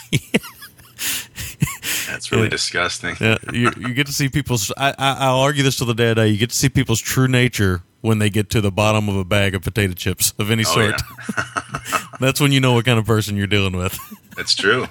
That's very true, man. But yeah. So with the daisies, I could keep thinking about that cheese paste now. Oh yeah. With the two girls, you know, they're busting a lot of guys' balls, but doing it in a very coy way throughout the film. A lot of older kind of bureaucrat-y kind of men in suits and glasses, and you know, seem to have a few buckaroonies in their pockets. And there's the one moment when I think it's one of the first dinner scenes or restaurant scenes when the Maries are having dinner with this older man, and the one just kind of barges in on what looks like a date, and the waiter says, "Well, shall the young lady be dining tonight?" And I think he says, "Yes, whining as well," or just the delivery and the timing of it to rhyme the dining and whining, because he's really giving it to her. It was kind of amusing. Right.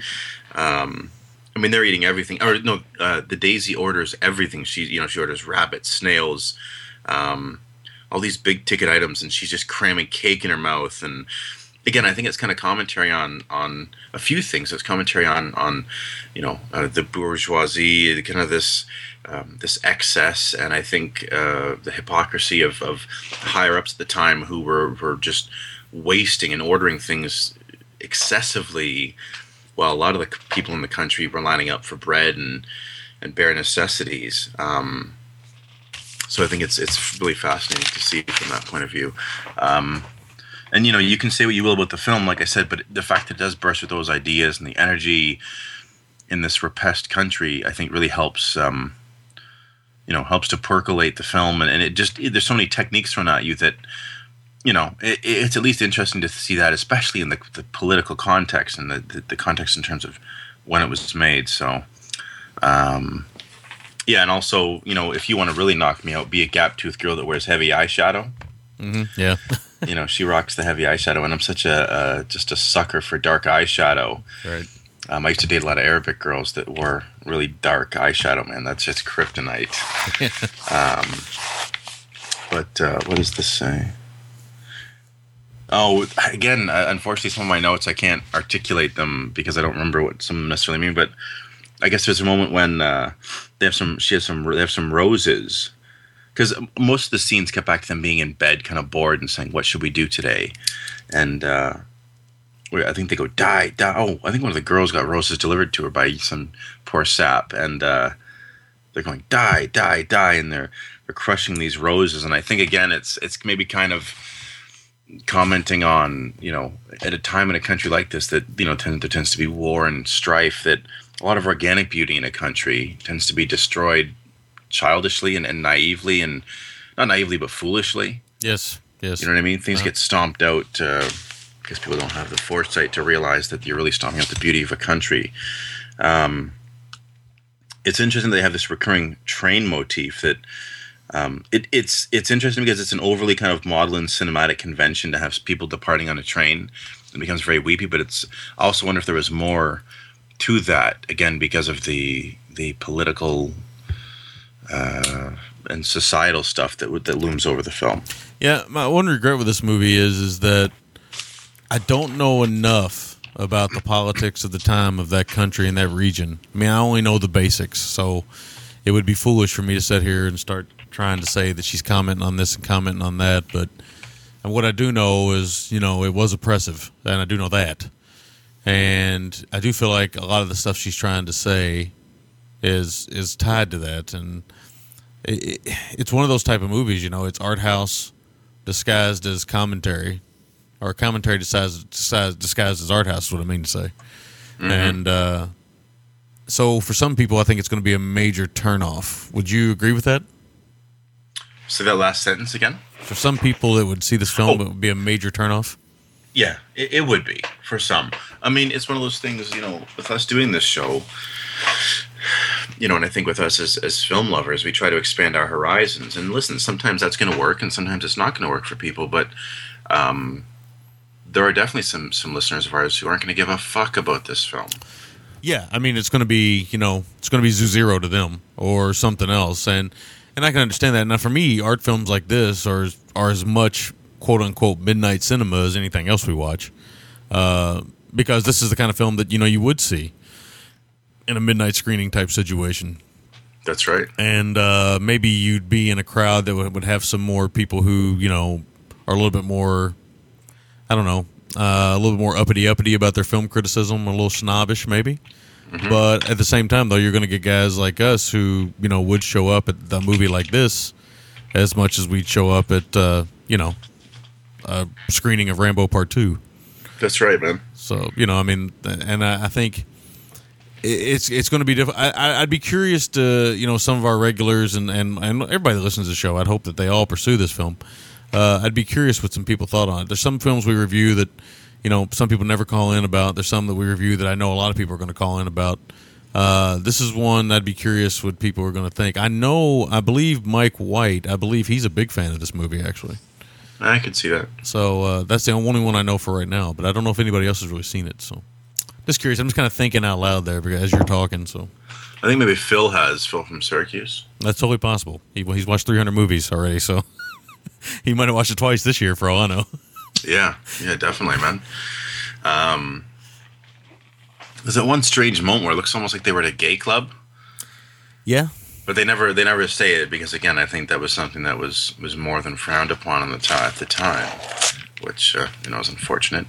Yeah, because then it cuts right into this thing where there's all these streamers and they're setting these sausages on fire and I gotta say, the Maries use scissors with aplomb equal to either Marion Cobretti or Harpo Marx. Yes. They're cutting these sausages again, which is a very. They're on the phone with a guy at the time, which is a very obvious thing, but you know, it was still kind of funny and cute. But yeah, Sly needs to eat his heart out, man. Like you know, they don't work a flat thing like pizza. They work a sausage with these scissors quite proficiently. Yes. And I think they even say something, or they break a banana down to size. Like they start breaking it down to take that even further. Something I think had to be intentional and not coincidental is the fact that one of the old guys, like there's this this really fishy guy. I don't know what that means now, but one of the guys in it was totally looked like fucking Lenin, you know, who obviously is a big figure in communist philosophy.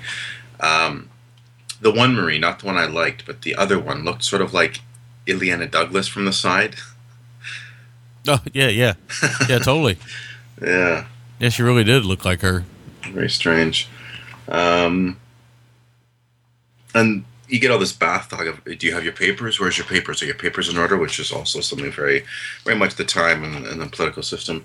Yes. It's also very much a European thing, the papers. Yes. Do you have your papers? Do you have your papers? Yes. Yeah. Very European. Americans, born and raised North Americans, I should say, because I don't think you guys have probably dealt with a lot of papers talk either, but no. Born and raised North Americans, I think, always see that as like, you know, you immediately start thinking like even comic stuff, like Hogan's Heroes and that kind of stuff. What are the papers? Give me your papers. Totally, man. So, you're passing a checkpoint and there's a man in a little gatehouse. Yeah, no, totally, man. There's even a scene that I think pokes fun at a lot of the cinema of the times because we've seen this with no matter which political system is in charge. When you get one too far on one side or the other, you tend to get films that are very much propaganda. And they even put in what was very common for a lot of communist propaganda films, the scene of like the noble farmer who gets up really early and he's got this really long hose and he's working the fields and he's happy to be working the fields, and it's very much a staple of communist cinema, propaganda cinema, which I thought was amusing and a coy kind of snarky thing for them to throw in. There's a lot of philosophical questions in this film that, you know, about singularity, individuality, identity, that the girls, they consistently bring up, what is this, what is that, what is blah, blah, blah, almost in a childlike way, which I liked. We get a floating head scissor battle, where there's a scene when the one head's like not decapitated, but it's disconnected and it's battling with scissors, which is a very Houseu moment. Yes, very. No ass biting, though. Yeah, no ass biting, sadly. No. Yeah, because then at the end, again, this thing works. You know, where the girls kind of, I don't want to say too much, but they say, if you're good and you're hardworking, you'll be happy. And they repeat this mantra over and over, and they wear the newspaper, which again I think is a very obvious but a very powerful commentary on what the film is saying overall. And it should be said, this dining hall, where this big decadent feast is, with all these cakes and rotting seafood and everything. The food was rotting and the building was crumbling, and it's almost like this crumbling state. You've seen this. I've seen this in documentaries on North Korea, and I even saw a little bit in Cuba, where these really crumbling, decadent things, they try to put on a front like everything's fine, but you can just see beneath that fresh coat of paint the cracks. Yeah, yeah. You know, and you get that with this too. And I love that one of the things I found very powerful is at the end of the film, as it fades to black, it says, this film is dedicated to those whose sole source of inspiration is a trampled on trifle. Yeah. Which is great. I mean, it shows some people, they can't express themselves through anything other than a very small statement that is big internally, but it's a small external statement, you know, on the surface. So I really like that. I thought it was good. So there you have it. I'll kick it over to you. All right. You heard me talk a little bit about the fact that, you know, this is very much an art film, and but it because of that, it really feels like, you know, midnight cinema, because this is, even to this day, I'll see a film sometimes and it's kind of like nothing I've ever seen. Now, this is comparable to Houseu and even like I said, Natural Born Killers and films like that. I mean, this really is throwing the kitchen sink in, everything and the kitchen sink in filmmaking. Now, the interesting thing about her was she didn't even really know what she wanted to be. And, of course, you know, the director I'm talking about, she, I believe in the documentary, she says that, you know, she didn't really have any aspirations to be a filmmaker. Mm-hmm. And, you know, then she just kind of, you know, happens into it, which is always fascinating to me because, you know, I'm one of these kind of people that wishes that was my job.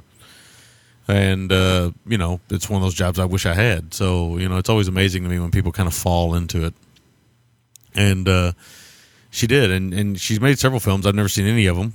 This is the first one. I'd be curious to see if all of them are like that, or if she has, or like this, or she has more straight narrative type stuff too. It would be interesting to see. But she's definitely a talent. And, you know, you can tell that she, the way her brain works is kind of how this film is. Like when they're talking to her and stuff, you can see her kind of looking around and stuff. And it's almost like she has like a slight case of ADD, and to the point to where she forgets about things. At one point during the interview, I don't know if you saw it because you said you didn't see that much of it, but at one point during that documentary interview, she jumps up and runs away from the camera because she forgot she had something on the stove. So, you know, that, you know, of course you could say that comes with age, but it also comes with all of us who start talking about something we're passionate about. If I get into a conversation somewhere about a movie I really like, I'll neglect something because I'll forget because I'm so pumped to talk about something, right? So, oh yeah, it happens. Then you're like, you do that thing where you're like, oh my god, and then you realize that you've left something on the stove, so to speak. Yes, I talk about I don't know how many moments since I've had a child where I've left the house. I'm like, oh shit, I left that. I was meant to take this. I meant to take that. I was supposed to mail this. I was supposed to mail that. I don't know how many times that's happened in the last 10 months, but trust me. If I had a nickel, I can't tell. Are they supposed to be sisters? Is that what they're supposed to be, or are they just friends? I think the impression I got was friends. Yes, that's what I got too.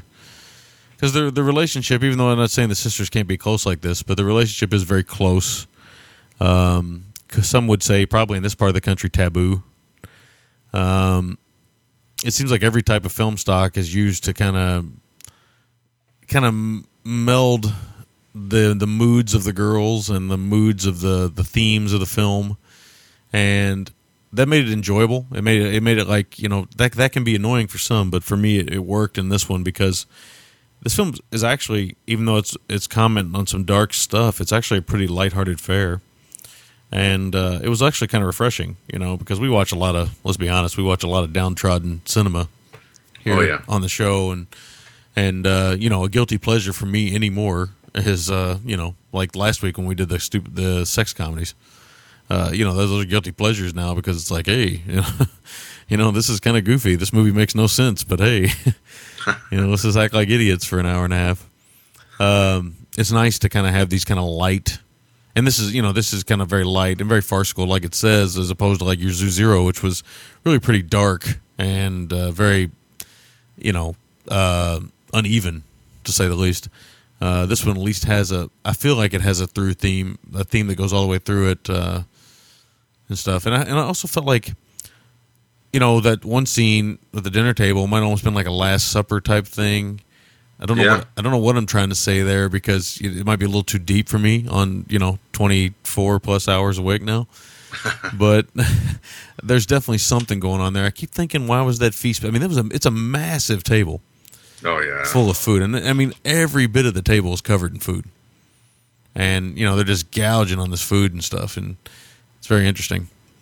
I was a little irritated. I have to say there was something that did irritate me. There's squeaky noise at the beginning. Yeah. Did that drive you nuts too? Not as much as you, but I wouldn't say it was melodious. Yeah, I'm not a big fan of squeaky noises, especially, you know, I got the surround sound on, I got it cranked up, and it's like, you know, and all these noises. Yeah, like, oh. Yeah. Just driving. It's kind of like dry fingers on a windshield, maybe, type of sound. Yeah, that's a good way to describe it, actually. Like glass instead of like nails on a chalkboard, which is terribly irritating. But this is, you know, kind of like that rubbing that you get from skin on glass if your hands are nice and dry, or if your ass is wet. Yeah. That friction. Ooh, that's dangerous too. You gotta be careful on that one. Yes, could cause a separation, a tear, so to speak. Oh, ooh. The film, I have to say though, even though you spent a good deal of time describing it, and I could spend another good deal of time describing it here, it's really ultimately almost indescribable. It's going to be a film that, like I said a little earlier, it's going to turn some people away immediately. I think they'd be done in 5 minutes. Seriously, if you're not down with the first 5 minutes, I seriously doubt, unless you really try, that you'd be interested in this movie. Because it pretty much says what it is in the first 5 minutes. Mm-hmm. Similar to Super Fights. But not exactly the same. So, But I did like that the film was about these obsessions and these things that make us feel good and stuff. And I don't know if do the girls ever have sex in the movie? Nope. But they are nude at some point, right? Taking pictures? Or semi-nude, I should say. Perilously close to... Yeah, it's like that mid-'60s nudity where, something's covered up or, very close to showing a nipple or basically every day in the life of Lindsay Lohan now. But it's one of those type of...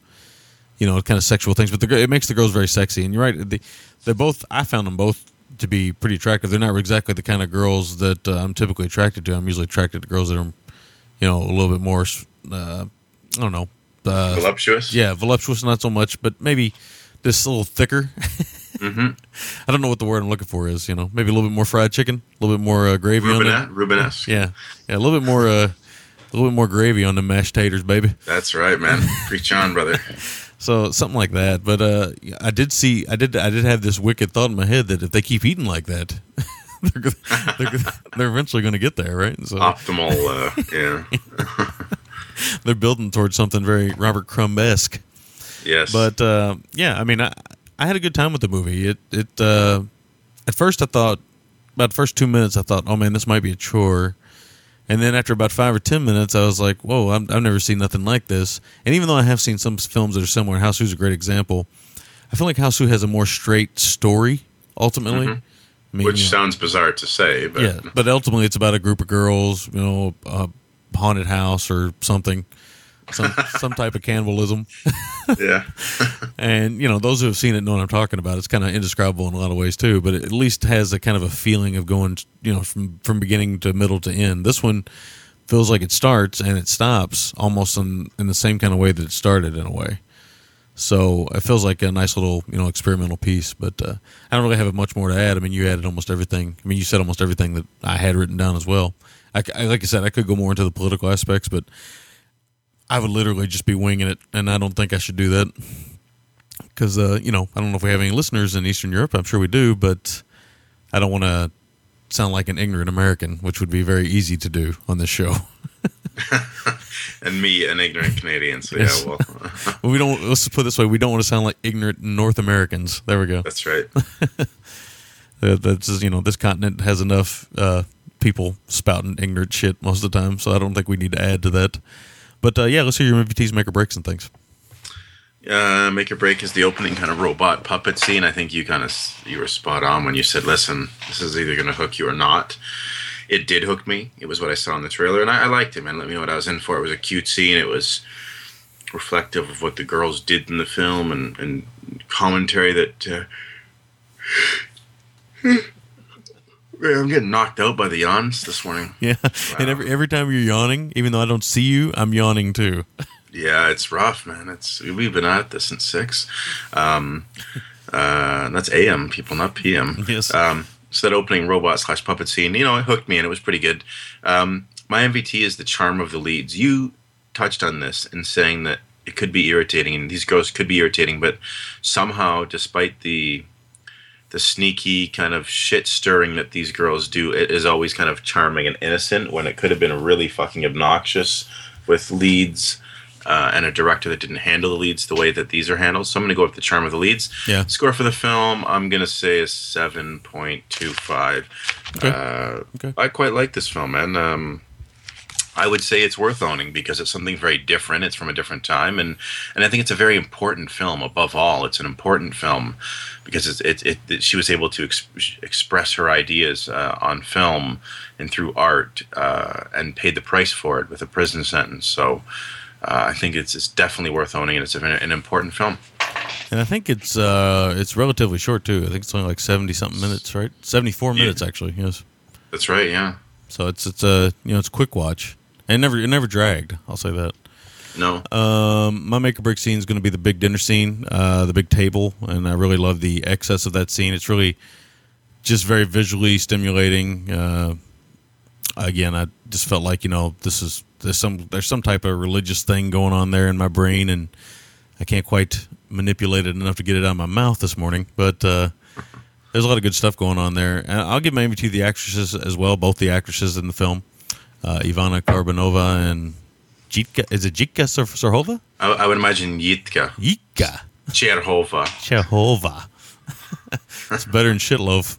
Yeah. Either way. Anything's better than shitloaf. Baked or fried. I prefer mine broiled. Nice. I really like them quite a bit, and you're right. And you're right. But you said what I said. They could be irritating. Now, if I was that couple in the nightclub that was sitting in front of them, I would have killed them. But they're supposed to be there for that reason. I mean, they're very obnoxious in that scene, out of control and stuff. But still, if you're an audience member watching the film, you're just, there's something that draws you toward the girls, and whenever they're on screen, you're looking for them. Yeah. I don't know if that's the way the filmmaker sets it up by opening the film with them or not, but it just they're very charismatic, so it's easy to get drawn into them. My score for the film's a solid 7 out of 10. I liked a little bit less than you, but still, I'd say the 0.25 is very close in score, really, when you come down to it. So I probably pretty much agree with you on everything on this film, and it's definitely one I'm going to revisit because I feel like there's a lot of stuff going on politically that I'm not getting. Maybe I need to do a little bit more research. So it's definitely something I want to revisit, at some point. All right. I guess that's it then, huh? That is it. That it's all, I guess. All right. So we're going to try to catch up on all our feedback here. So hopefully we'll be able to do that. So we're going to take a short break. And if we don't, we don't. But we're going to give it a shot. We're going to give it the old college try. Yes. So we'll take a break and we'll be right back after this. Did you know that Asian people prefer being called Orientals? Did you know that Ching Chong, Ting Tong is a respectful salutation in all Asian cultures? Did you know that paper cuts can cause massive arterial sprays in Orientals? No? Well, then you should listen to Podcast Without Honor and Humanity, the internet's 4th best Asian film podcast.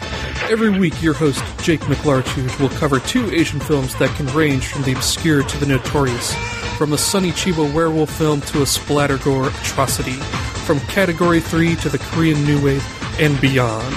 Tune in at the website podcastwithouthonorandhumanity.libsyn.com.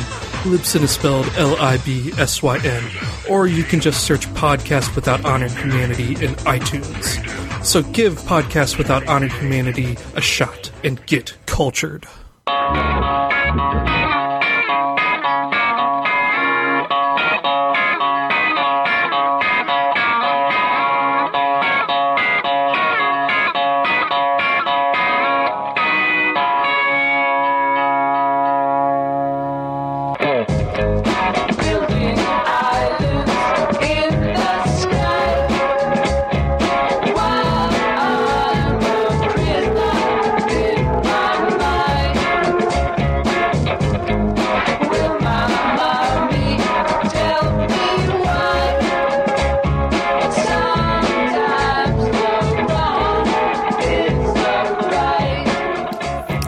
Back. That song sounds like the cover of the Daisy's DVD looks. I think you turned down, Will. And you didn't hear my laugh, and you knew that there's a reason for that. Yes, because damn it, I'm funny. Yes. All right, so we got some feedback. You wanna take turns on the emails here? What do you want to do? Let me see where to begin. I think we start with Tim's, actually. Yes. Michael Sarrazin, rest in peace. So this is going back to April 20th, man. Wow. Morning, boys. Just want to drop a short one to mention the passing of acclaimed Canadian actor Michael Sarrazin. Sarrazin starred alongside Jane Fonda in the classic Sidney Pollack film They Shoot Horses, Don't They?, as well as great genre fare like The Gumball Rally, The Seduction, and Fighting Back. He also played the monster in the 1973 TV adaptation of Frankenstein, titled Frankenstein, The True Story. Like young Frankenstein, Frankenstein. Das ist gut. The True Story, to this day, it's my favorite telling of the Shelley story, aside from classic Karloff and James Vale. You have your papers? Jimmy Patterson.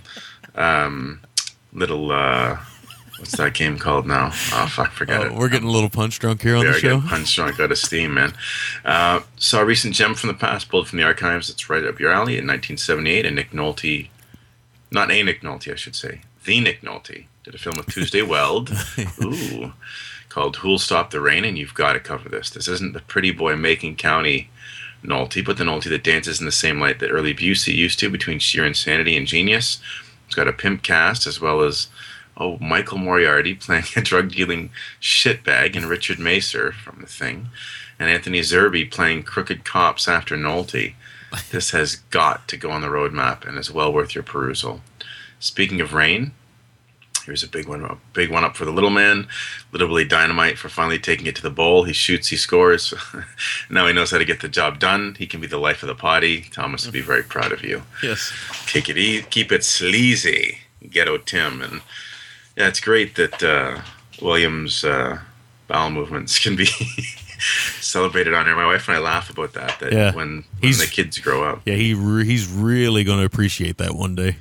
Yeah, exactly. I got audio proof of him taking a leak, you know. And when I did it, and I'm going to try to cut that into a wedding montage for him. So, I haven't seen that Nolte film, but it makes me think. I wish Nolte and Gary Busey would make a geriatric cop movie, buddy cop movie. Those two. Oh man, I'd like to be that director.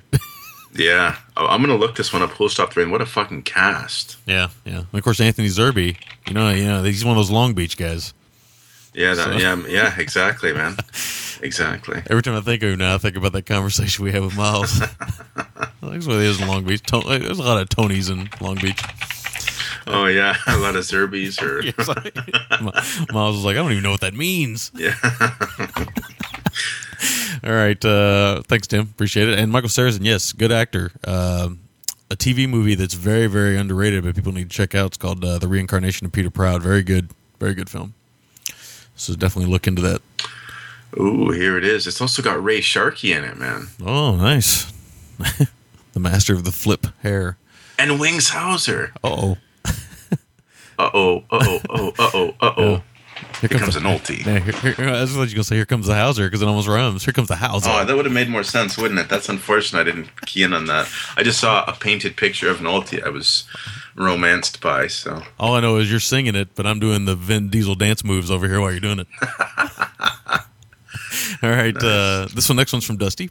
He says, hey, gents, it's been months since I've written or called. My apologies. No worries, Dusty. Our apologies. It's probably been months since you sent this to us. There's a plethora of things I want to tell you, first of which is that, yes, girls washing cars is hot, as mentioned in episode 128. Why? I don't know. I'm not even a car guy. 9 times out of 10, I couldn't tell you the difference between a Chevy and a Buick. If you want to see a creepy jailbait run benefit car wash, come out to Albuquerque sometime. There are constantly high school girls trying to raise money for some cause or another. The creepy part is that once they get lured in by the jailbait, the fathers of the girls are the ones doing the washing. This is wrong on many, many levels, especially because the fathers are the ones making the executive decision about who to have stand in the car with the car wash sign. Ooh. Anyway, on a more show-related topic, I know the Brian Church Smith interview was a while ago, but it was fantastic. Fantastic. It's so rare that a person in the film industry is that humble and willing to talk. I even love the fact that he answered to this phone on air and said, not now, I'm doing a podcast. All of the stories he told were fantastic. Again, fantastic. They gave you great insight into what it is to be a professional filmmaker. Loved the interview. I listened to it about 2.5 times. What's up with the halftime, man? Yeah. More show stuff. I'm really happy that Rupert is still booking the interviews. There hasn't been a single one that hasn't been fascinating to listen to, especially the VHS collector guy. I want to go hang out in his attic in a non-stalkerish and creepy way, of course. I wish I could comment on some of the movies you reviewed recently, but to be honest, I haven't seen any of them. In a weird way, it's been a little bit of a movie light year for me. I just hit 90 yesterday. Yeah, it's been light for me, too. I'm still in the 90s right now.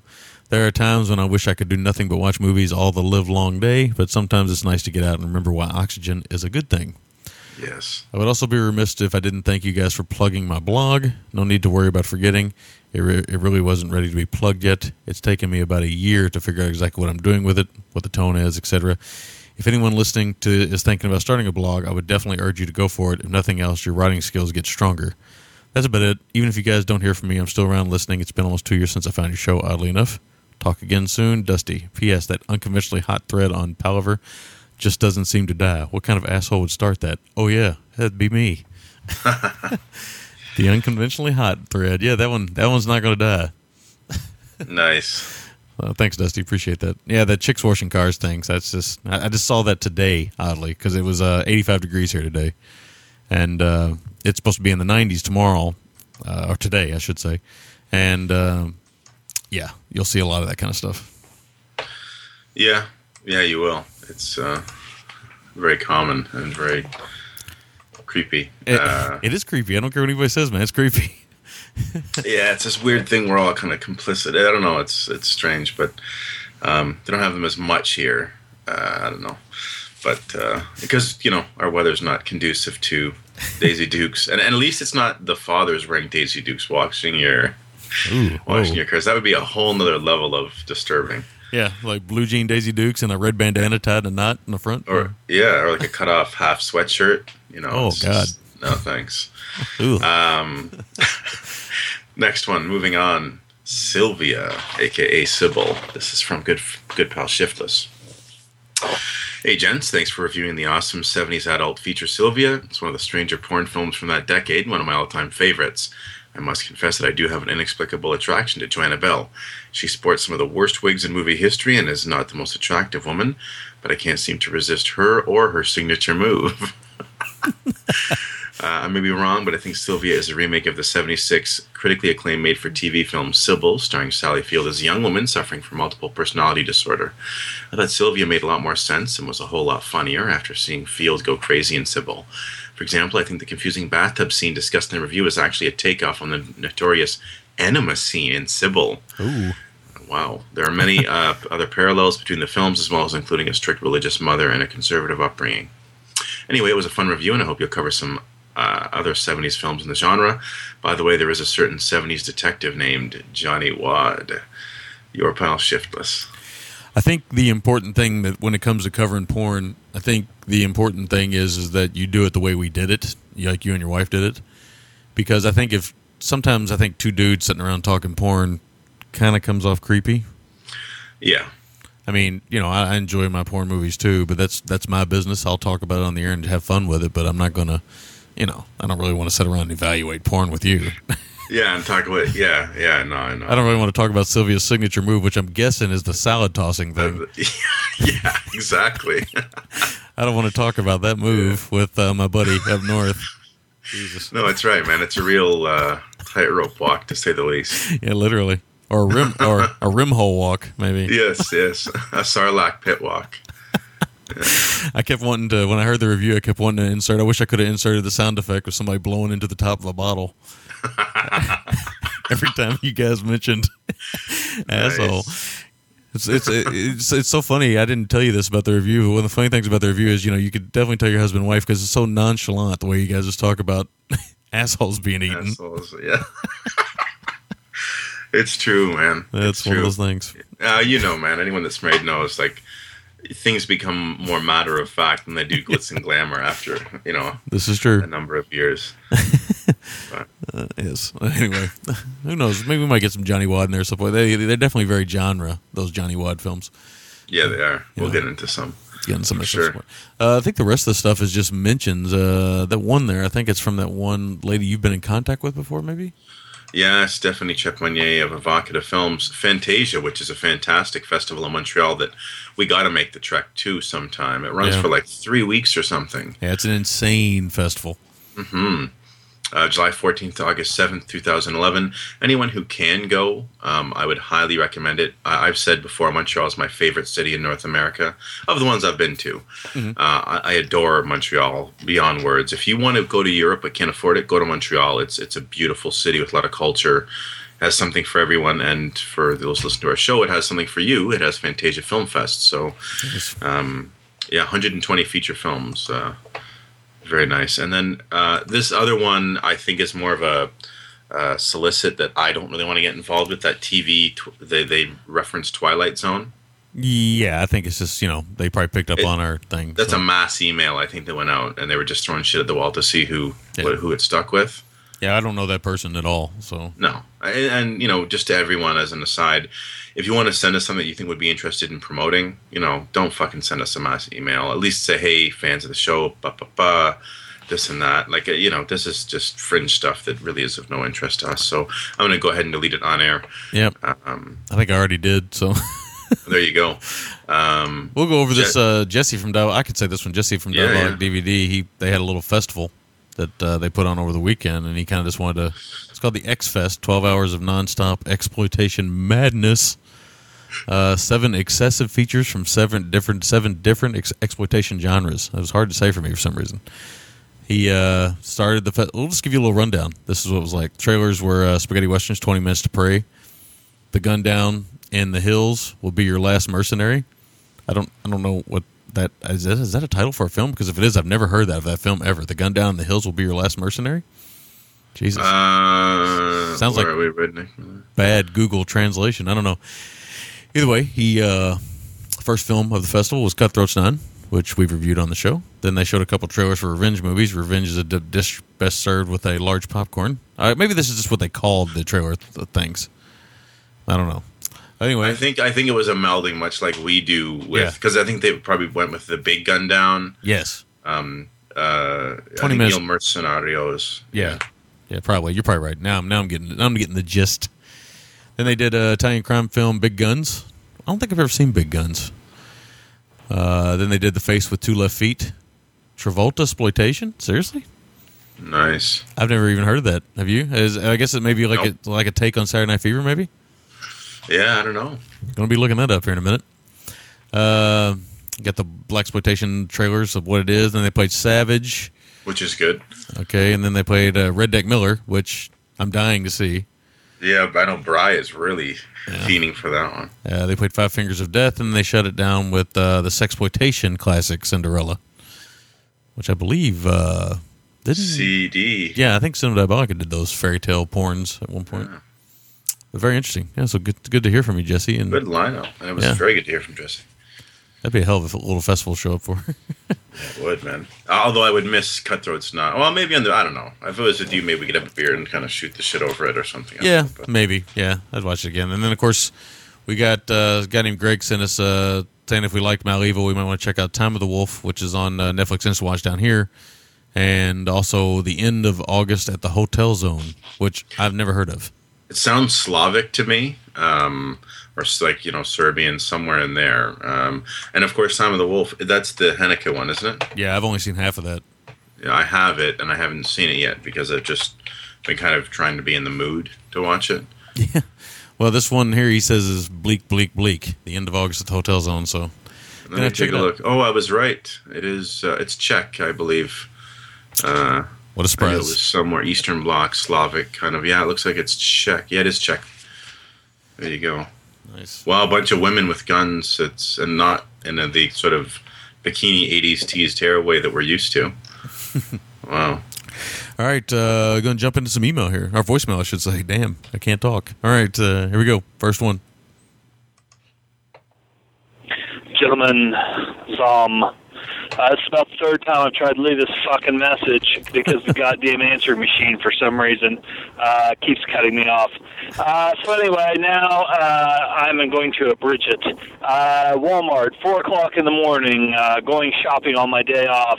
Too many fucking people. I don't know if people just don't sleep anymore ever or what's going on, and I'm not quite sure when Walmart decided to make everything in their grocery department cost $4 fucking.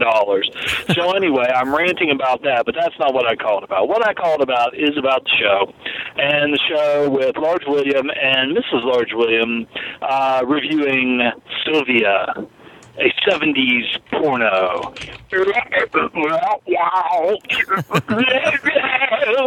And so anyway, I'm walking around looking like a fucking, probably like I have schizophrenia or like I'm a psychopath or something, because I'm laughing my ass off and there's just like nobody around me.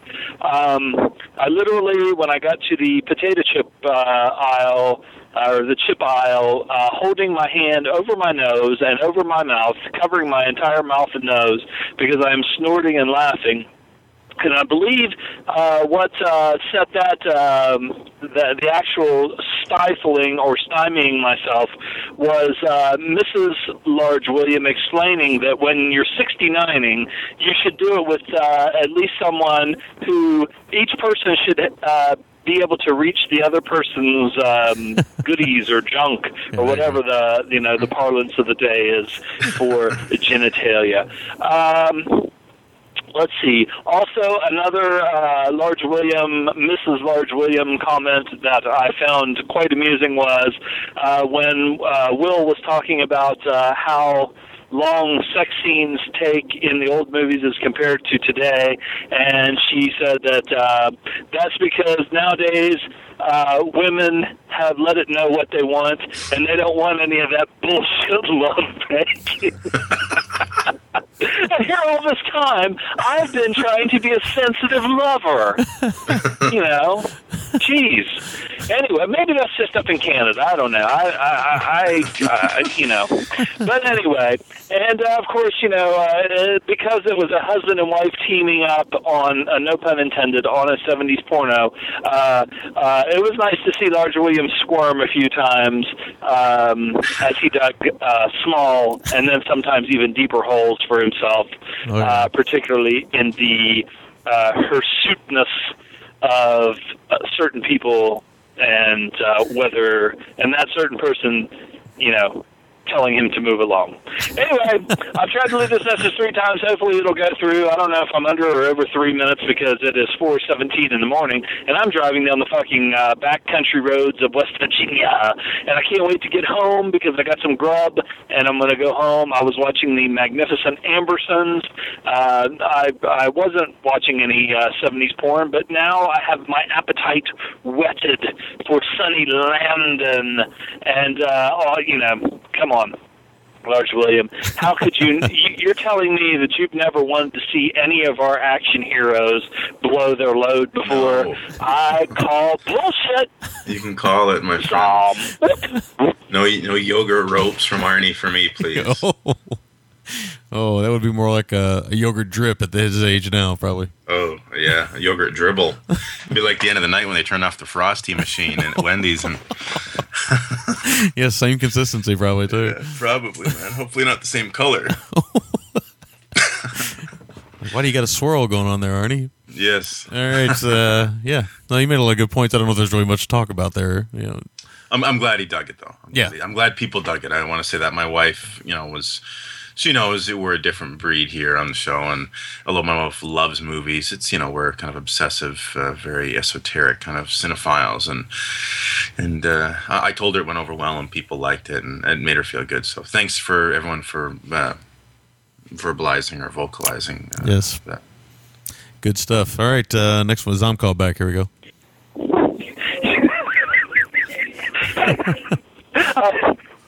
I have never thought about, you know,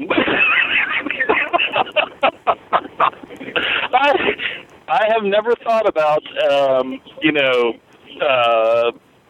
women giving head with lipstick on.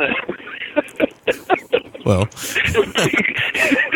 how much sexier it would be if it was smeared all over her face. Jesus. Whoa.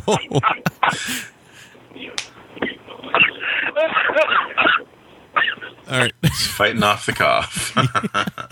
Wow. It's like he's choking on some lipstick. Oh, yeah. Nice. Yeah, you know, you don't think about those kind of things. How do you feel about lipstick? Let's ask the question, Will. I fucking hate red lipstick. Do you hate the way it looks, or do you hate when you have to kiss your wife if she wears it? Well, I'm more of a lip gloss kind of guy. Yes, you know, I agree with this. I hate the texture of lipstick. Yeah, I'm not really down with it. My wife, and then when she just puts it on, it's like she like puts her lips out for like a light kiss. It's like, what the fuck, man? I'm like, yeah, come on. No, I don't. I don't. And my wife knows that. I don't like the consistency of the lipsticks. So it's like if she's not in the mood to play kissy kissy face, yeah, she throws the lipstick on, and I'm like, okay, I see how you're gonna play it today. Yeah, exactly. I'm sure as hell not going to be kissing anybody with that shit on. No, it's shades. I like more the more natural shades, subtle. Yes, some guys like that red lipstick, like the Christina Aguilera thing. And I thought it was always a shame she wore that. Not that she's, you know, the be all end all in terms of beauty, but she's someone that the few times I saw wear like a brown or a darker lipstick, it looked way better, man. I fucking hate red lipstick, man. You gotta, like, it takes someone very special to pull it off, and I've seen some gorgeous women that are not able to pull it off. So I'm not a big fan either. So no, it's interesting. All right, next voicemail. Here we go. Rick and Will, or whomever else may be there, Metal Mikey, dropping an old school voicemail. And why am I doing this? Well, unfortunately, last episode I listened to, don't really have a lot to say about the movies. I'm curious enough to check out Mishima. But oh, no. Tonight is a special night in the Metal Mikey household here. For I sat down and watched Night Beast for the very first time. Ooh. Oh, I am dumbfounded. I don't know exactly how to elaborate. I'm trying to decipher whether what I saw was indeed a true masterpiece or if it just pretty much caused my brain to atrophy. All I know is one solid fact in my life. To all of the Gentleman's Guide Nation, I want you to remember this. For the love of God, don't call me Birdie. All right, figured I'd share my experience. Take it easy. Talk to you later. Bye. Okay. Nice.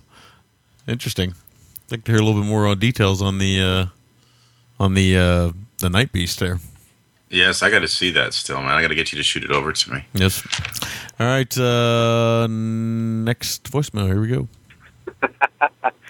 It's Loaf. Will, epic bomb on the Globetrotters joke this week with the Sylvia review. I just had to call for that. Bye. Okay. Epic bomb on the Globetrotters joke. Nice. What I liked most about the review is that you realized when you were starting to dig the hole. After a while, you started realizing, like, okay, we need to move on. Yeah.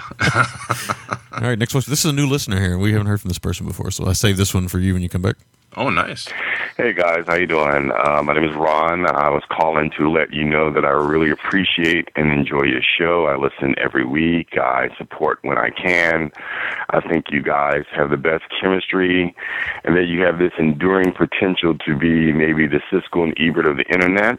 Ooh, I think that your contrasting personalities with Willie being more of a Siskel and Samurai Moore as an everyman Ebert is a very good blend. And I've tried to listen to other podcasts, but they just don't captivate my interest the way you guys do because of your love of movies and your chemistry. I just think it's excellent.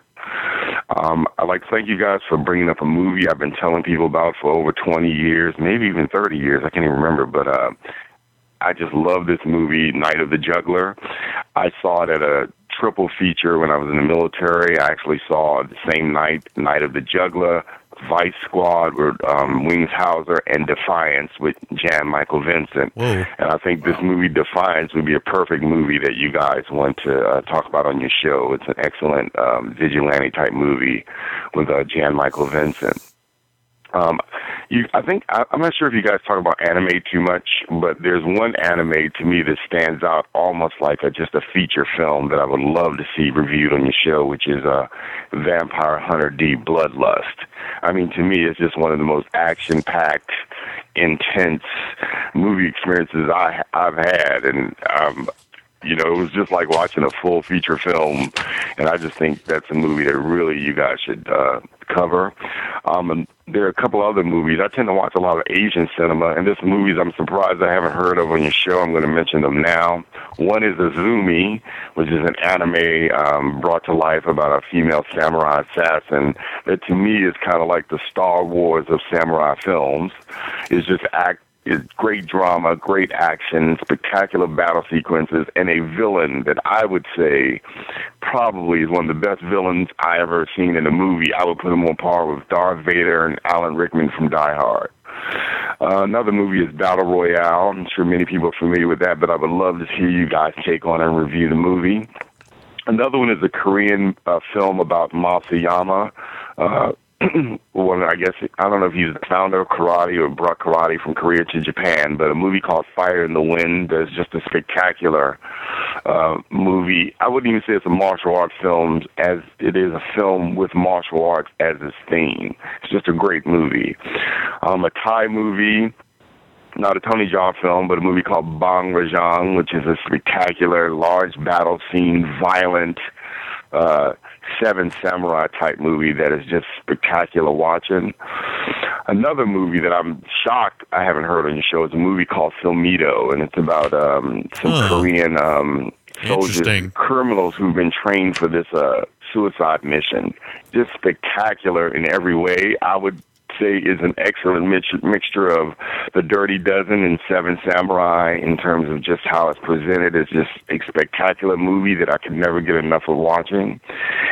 And also, there's a very low-budget movie that when I came across it, I was very skeptical, but I've watched it, and it actually is just one of my favorite Asian films. It's a movie called Kiwakichi, and it's about, get this, it's about a samurai who becomes a werewolf. Now, I know this sounds crazy, but it makes for a spectacular low-budget movie experience. It was just awesome. Especially the in-action sequence is just ass-kicking and awesome. So, guys, I just want to tell you I enjoy your show.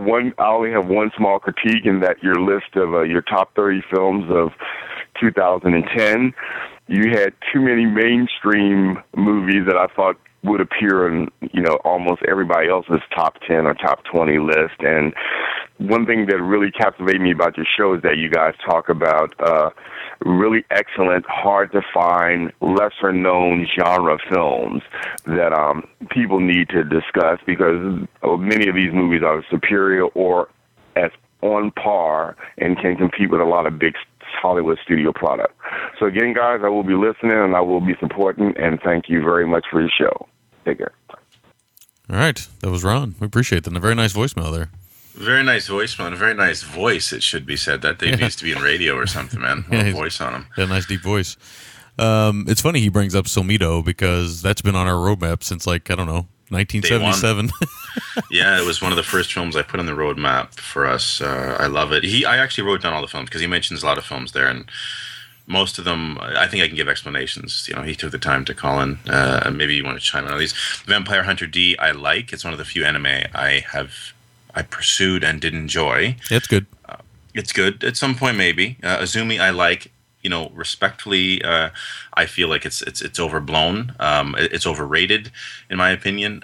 It is good. It's sort of like it's like an anime come to life. This girl who's like a she wields a samurai sword, and my problem with that film is all of the blood and everything in it is CGI, and it's when CGI hadn't quite become seamless and still hasn't yet. Yeah. The villain is memorable. He's kind of this fey. White robe, long white hair kind of guy. Battle Royale is one of my top 10 or 15 all-time favorite films. Sammy and I had tossed around covering it with this new Blu-ray that Arrow put out. And Arrow put out Rafifi, man. They're really moving on up. It's nice to see them really, get into, a lot of these films, stuff from, Battle Royale to the Argento stuff to the City of Living Deads and everything else. It's nice to see them do that. But Battle Royale, I love. I'm sure you love as well. I do. I've thought about covering it at some point, but I figure if we're going to do it, we might as well do like a double deuce and just do 1 and 2, and just because 2 is interesting to talk about. I know how you feel about 2, and I'm pretty sure I know how I feel about 2. But either way, it would make an interesting show about a film. The first film and then the second film. Yeah, and the second one starts off good, but it just becomes very messy and meat-headedly political. But anyway, that's for that show. But the problem, Ron, and just I guess to give everyone an idea, is there's a lot of films we'd love to cover, but a lot of times I feel like they're, when I say oversaturated, I mean oversaturated in terms of talk in our community. Your Lone Wolf and Cubs, your Lady Snowbloods, your Switchblade Sisters, your Jack Hill stuff that we love so much, but it's like a lot of people talk about them, have covered them, beat us to the punch.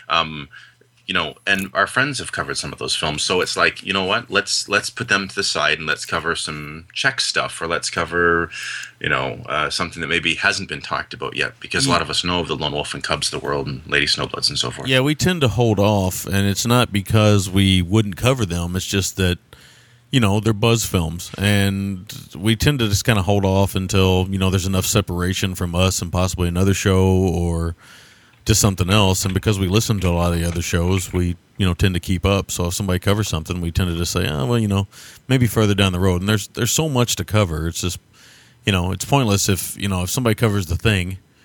Even though I'd love to talk about The Thing on the show, it just it just hasn't come up.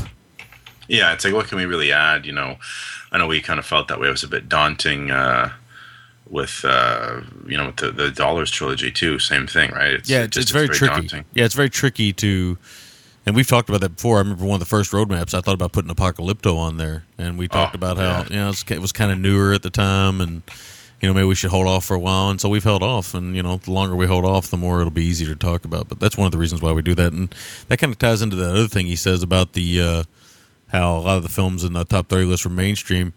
Really, my opinion of that, and correct me if I'm wrong or however you feel about this, but they really, outside of like the foreign country films and stuff, most cinema nowadays, your low budget, hard to find genre films are not good. You really got to dig for a gem nowadays. I would agree, and I think we've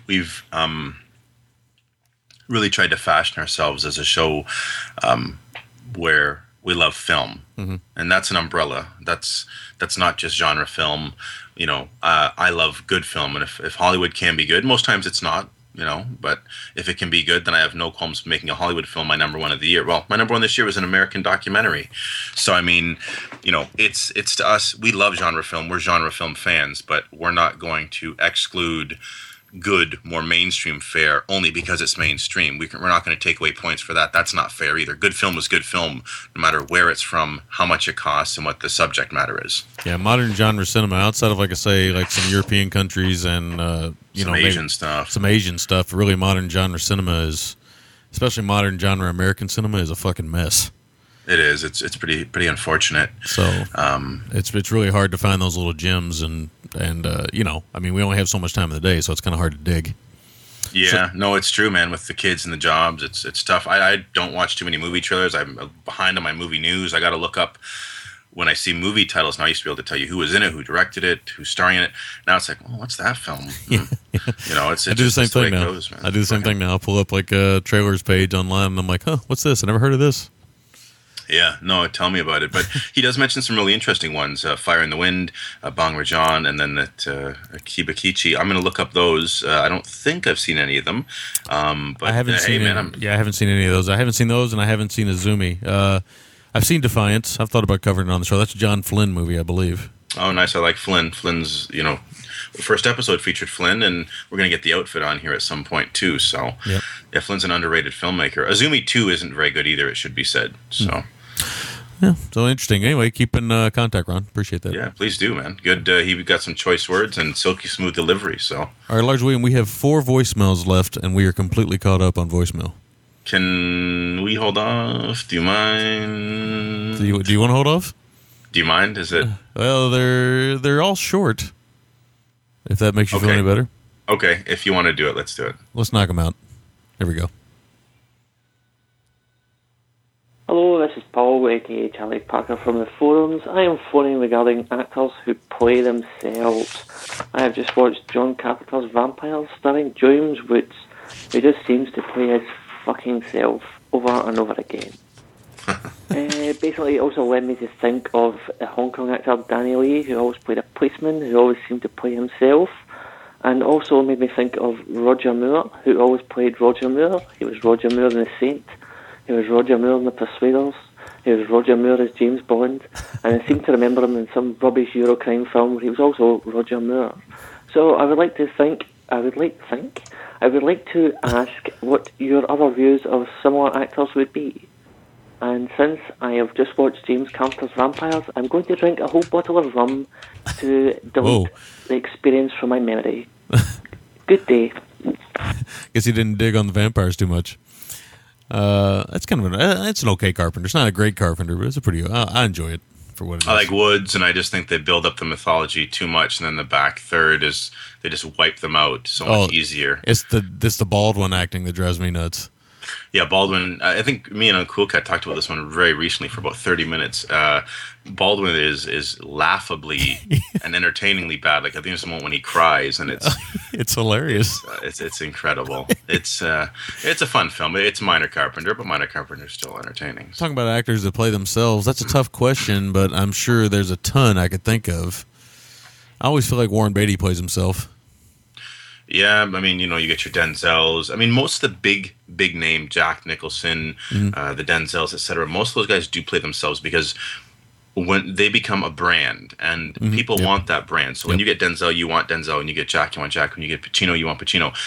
for some reason, the guy I don't mind playing himself over and over is Jack Nicholson, because I just find him to be effortlessly cool. And yeah.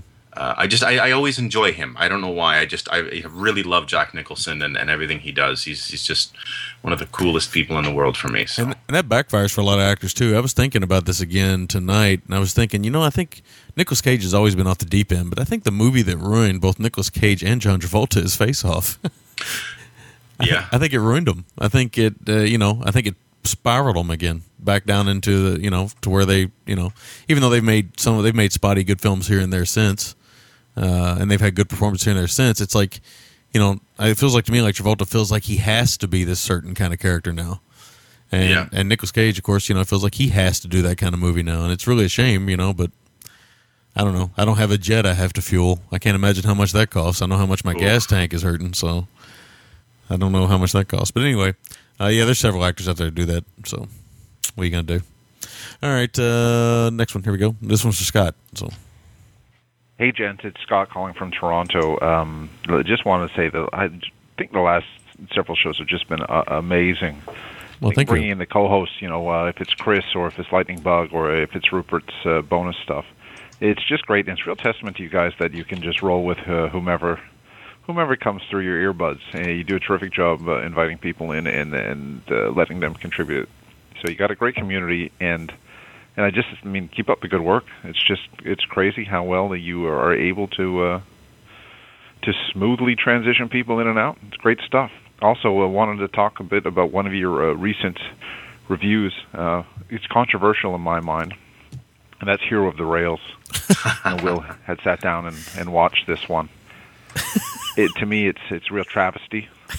It brings the classic debate of CGI versus practical effects right to the forefront in our family.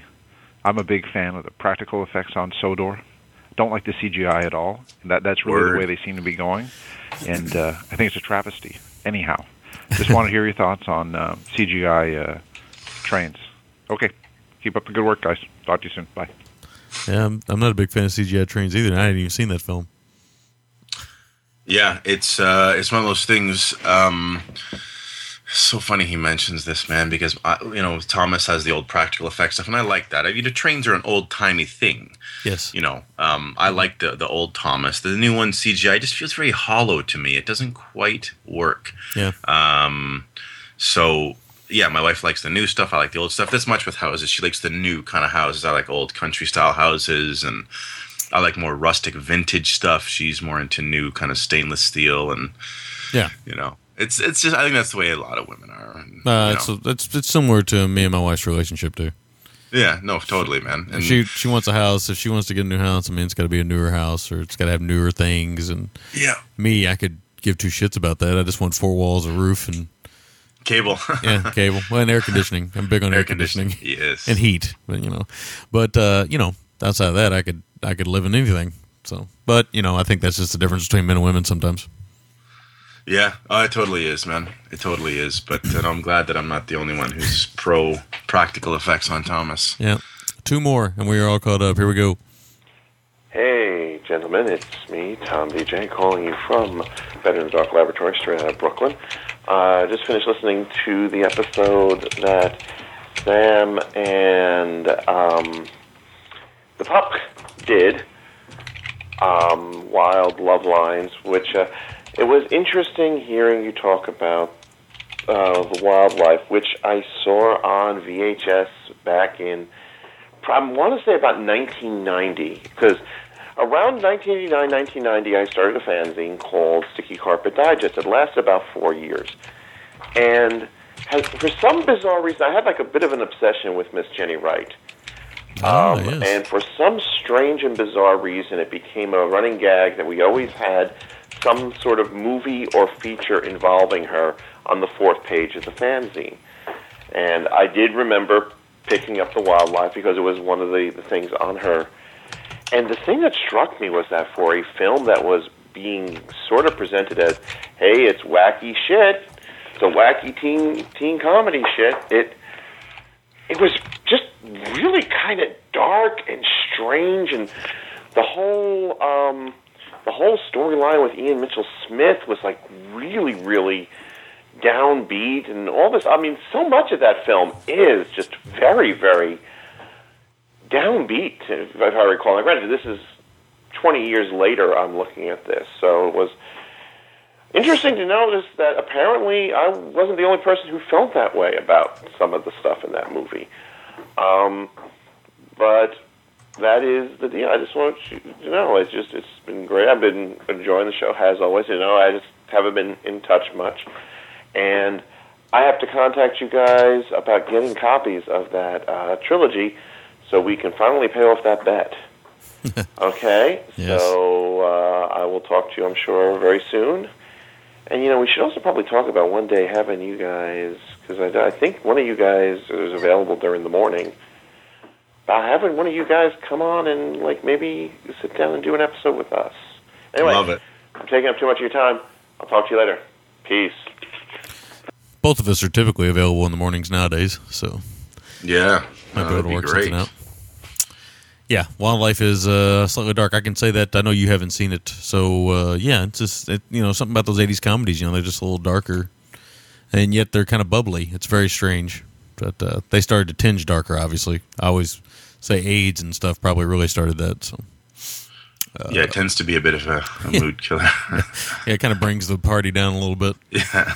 Yeah, so, okay, we got one last voicemail here, and we're all caught up. And I cannot tell you how proud I am of us that we soldiered through. I am dog tired, but oh yeah, I am very happy that we are caught up now. Here we go. Hey, what's up, guys? This is Nick. I just wanted to say I really enjoyed the teenage sex comedy episode. It was really, really funny and good, and it just, especially breaking down the teenager's room in a Wildlife with the nunchucks and the Bruce Lee poster. Because I think, man, growing up in Long Island, I think it was like the law that every teenager had a Chinese throwing star, nunchuck, or the Rambo survival knife. It was like yes, totally, teenager, with the compass on the bottom. Yes, and I thought that was really funny. And man, it's pretty insane too when you really think about how many teenage sex movies there were in the '80s. They could probably rival how many slasher films came out. In other ways, like you guys brought up, I mean, like slasher films between the killings where sometimes we're just, you know, teenage sex comedies without as much humor because that's what all they were doing anyway. Mm-hmm. But I think what's really interesting too is the fact that, I mean, when your kids are teenagers and they're going to be, if they discover these movies from the 80s, like what a surreal time capsule they're going to have, like this bizarre world of video stores, record stores, arcades. Yes. You know, like, why is it so important that they have to raise money to save this fucking bikini shop before it closes, you know? And every time, every fucking spring break movie had to have a wet t-shirt contest. And, you know, it's just the movies had just the weirdest shit going on in them. And you're absolutely right about dark tones, too, because a lot of movies also dealt with, like, abortion, getting laid and then getting the chick pregnant. So, like, you're right, man, the movies were just very surreal. And, just wondering, one thing was, there's one teenage sex comedy from the 80s I always consider, like, the Texas Chainsaw Massacre of teenage sex comedies because it's so fucking depressing. And it was, it's called The Last American Virgin. I wonder if you guys ever seen that one because it's just really dark. It's like, I don't know, it's not a very feel-good movie. But anyway, it was an awesome show. I'd love to hear you guys do more, especially with, Brian and Mr. William there this time. Metal late. All right. The one and only Nick. Thanks for Super Fights, by the way. Yes. Last American Virgin. I think I said on Twitter that Last American Virgin and Fast Times are like to me, they're like the Citizen Kane of teen sex comedies. So, yeah, it's hard to argue, with that. Yeah, so it's, but there's several out there that are still good. Some golden gems. We'll get some going. We'll get some going with Will on the show. Yeah, there's a lot of them I haven't seen, man, because I'm a little bit younger than you guys, and the big ones I've seen, and some of the off the beaten path ones certainly, but I was a little too young for some of them. So right. Yeah. Get to see some teased hair and terry cloth Daisy Dukes is never a bad thing. Well, and they're very GGTMC anyway because a lot of them obviously have the Zubaz. They got the wacky sunglasses, mullets, pink cardigans draped over shoulders with Ray-Bans. Insane. Yes. And if you're in Love Lines, it has a Dodge Laser that shoots alcohol bombs out the back of it. So there you go. That sounds as crazy as it is. It's just insane. All right, so that is the big show this week. You want to go through the pleasantries? We're all caught up on the feedback. It feels great. Now we just got to figure out what we're covering next week as we go along here. Okay. Let me say this. Program for Japan is still going on. We're going to maybe run this little promo for a few more weeks. In terms of those people that have donated, we've gotten a good amount of them so far. I think 7 or 8, maybe 9. Once we do Ladies Appreciation Month, we'll rotate, 1 or 2 in a month, depending on our commitments. They're going to be in the order of the people that donated. So let's just keep that in mind. We haven't forgotten. It's just we had Ladies Appreciation Month to get through first and our other commitments. So we're going to get that rolling very soon. You needn't worry. And to do that, it's $50 or more donated to any noble effort for Japan. Sister shows, OTC and Shosho. Check out all of our friends over at Palaver. So many dear friends are over there. Check out all their shows. Everyone from Family Movie Night to Movie Meltdown and everyone in between. Paleo Cinema, Action Attraction, Better in the Dark. We'd love to do something with Tom and Derek at some point. It'd be great. Hammockus with our dear friend Brian. Highliner is still better than Birdseye. To him and Paul, they know what that means. Married with Clickers, Criterion Cast, the podcast that honor and humanity. I love that promo he cut, by the way, where he says, ching chong, ching chang is yes. An appropriate salutation in all Asian countries. Projection-booth.com, vCinema.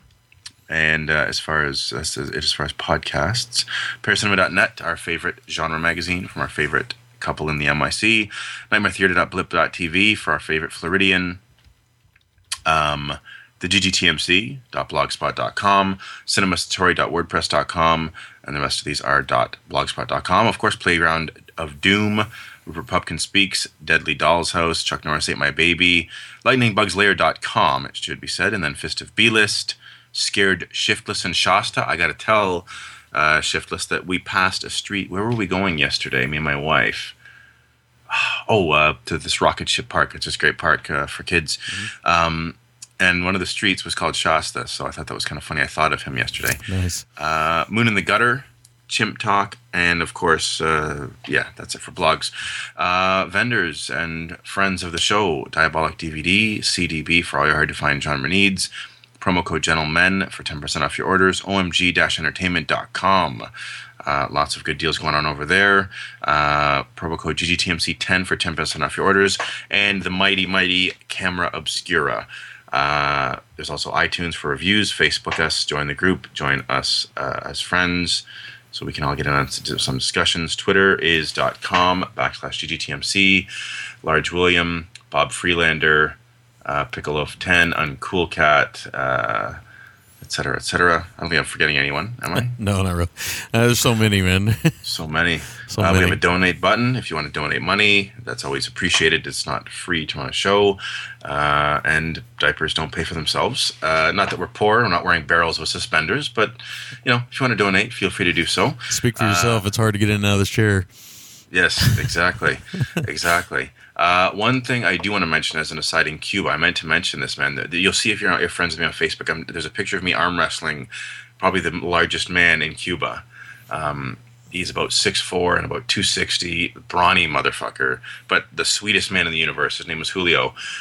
Anyway, I said, let's get an arm wrestling shot, right? So we get the picture, and he says to me, the movie with Sylvester Stallone. I said, Over the Top? He goes, yeah. He goes, I love it. I thought, what a GGTMC moment. This man in Cuba, This humongous man who probably doesn't get access to too many slime movies, and me were having a moment about Over the Top. And I said, yeah, he's a trucker in it with his son. He's like, yeah. So it was quite the great moment. So Lincoln Hawk. Good old Lincoln Hawk, yeah. So, and I told him about Hands of Steel because I said that dude that he wrestles in the end is in... I thought he was in Hands of Steel. The guy, Blanco. Is that Blanco, or am I mixing up? I think I'm mixing up people now, but maybe. I don't know. Those bald mustachioed arm wrestlers tend to look alike. Yes, that's a good point. Okay, so that is the big show, and thank you to everybody and everything. What do you want to do next week, largely? And we got several we can choose. I know Roop wants to kind of be on the one his wife chose, so that's cool. But let's do the Mother's one, get out of the way, since technically we always do that Mother's Day week, which kind of usually kicks off the month. Yeah, we'll do our moms first. Then we'll do Splendor in the Grass from your mom, and we'll do the Limey from my mom. It's gonna be a very cool episode with some very cool actors and. at least your mom balances out the GGTMC, because my mom decides to throw some love. Might be your mom's pick. Might be the most off the rails pick we've ever done on the show. Would you say? Maybe. Yeah. It's up there with like From Justin to Kelly, like a bet movie almost. But I mean, it's I've seen the film before. It's a better film than that, but way better. But Warren Beatty, Natalie Wood, a classic Hollywood film. Yes. So okay, Splinter in the Grass and the Limey. It is then. It's gonna be fun. Malick roughing people up. Terrence Stamp, not Malick. Ah, fuck. Yeah, good point. I said Malick. I was thinking. You know why? I was too busy thinking about Joe D'Alessandro as a goon in that again. Yeah. Nice. So, all right. So that is the big show.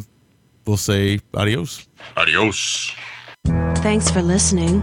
You can find the gentleman at ggtmc.com. You can call the gentleman at 206-666-5207. And you can email the gentleman at midnightcinema@gmail.com.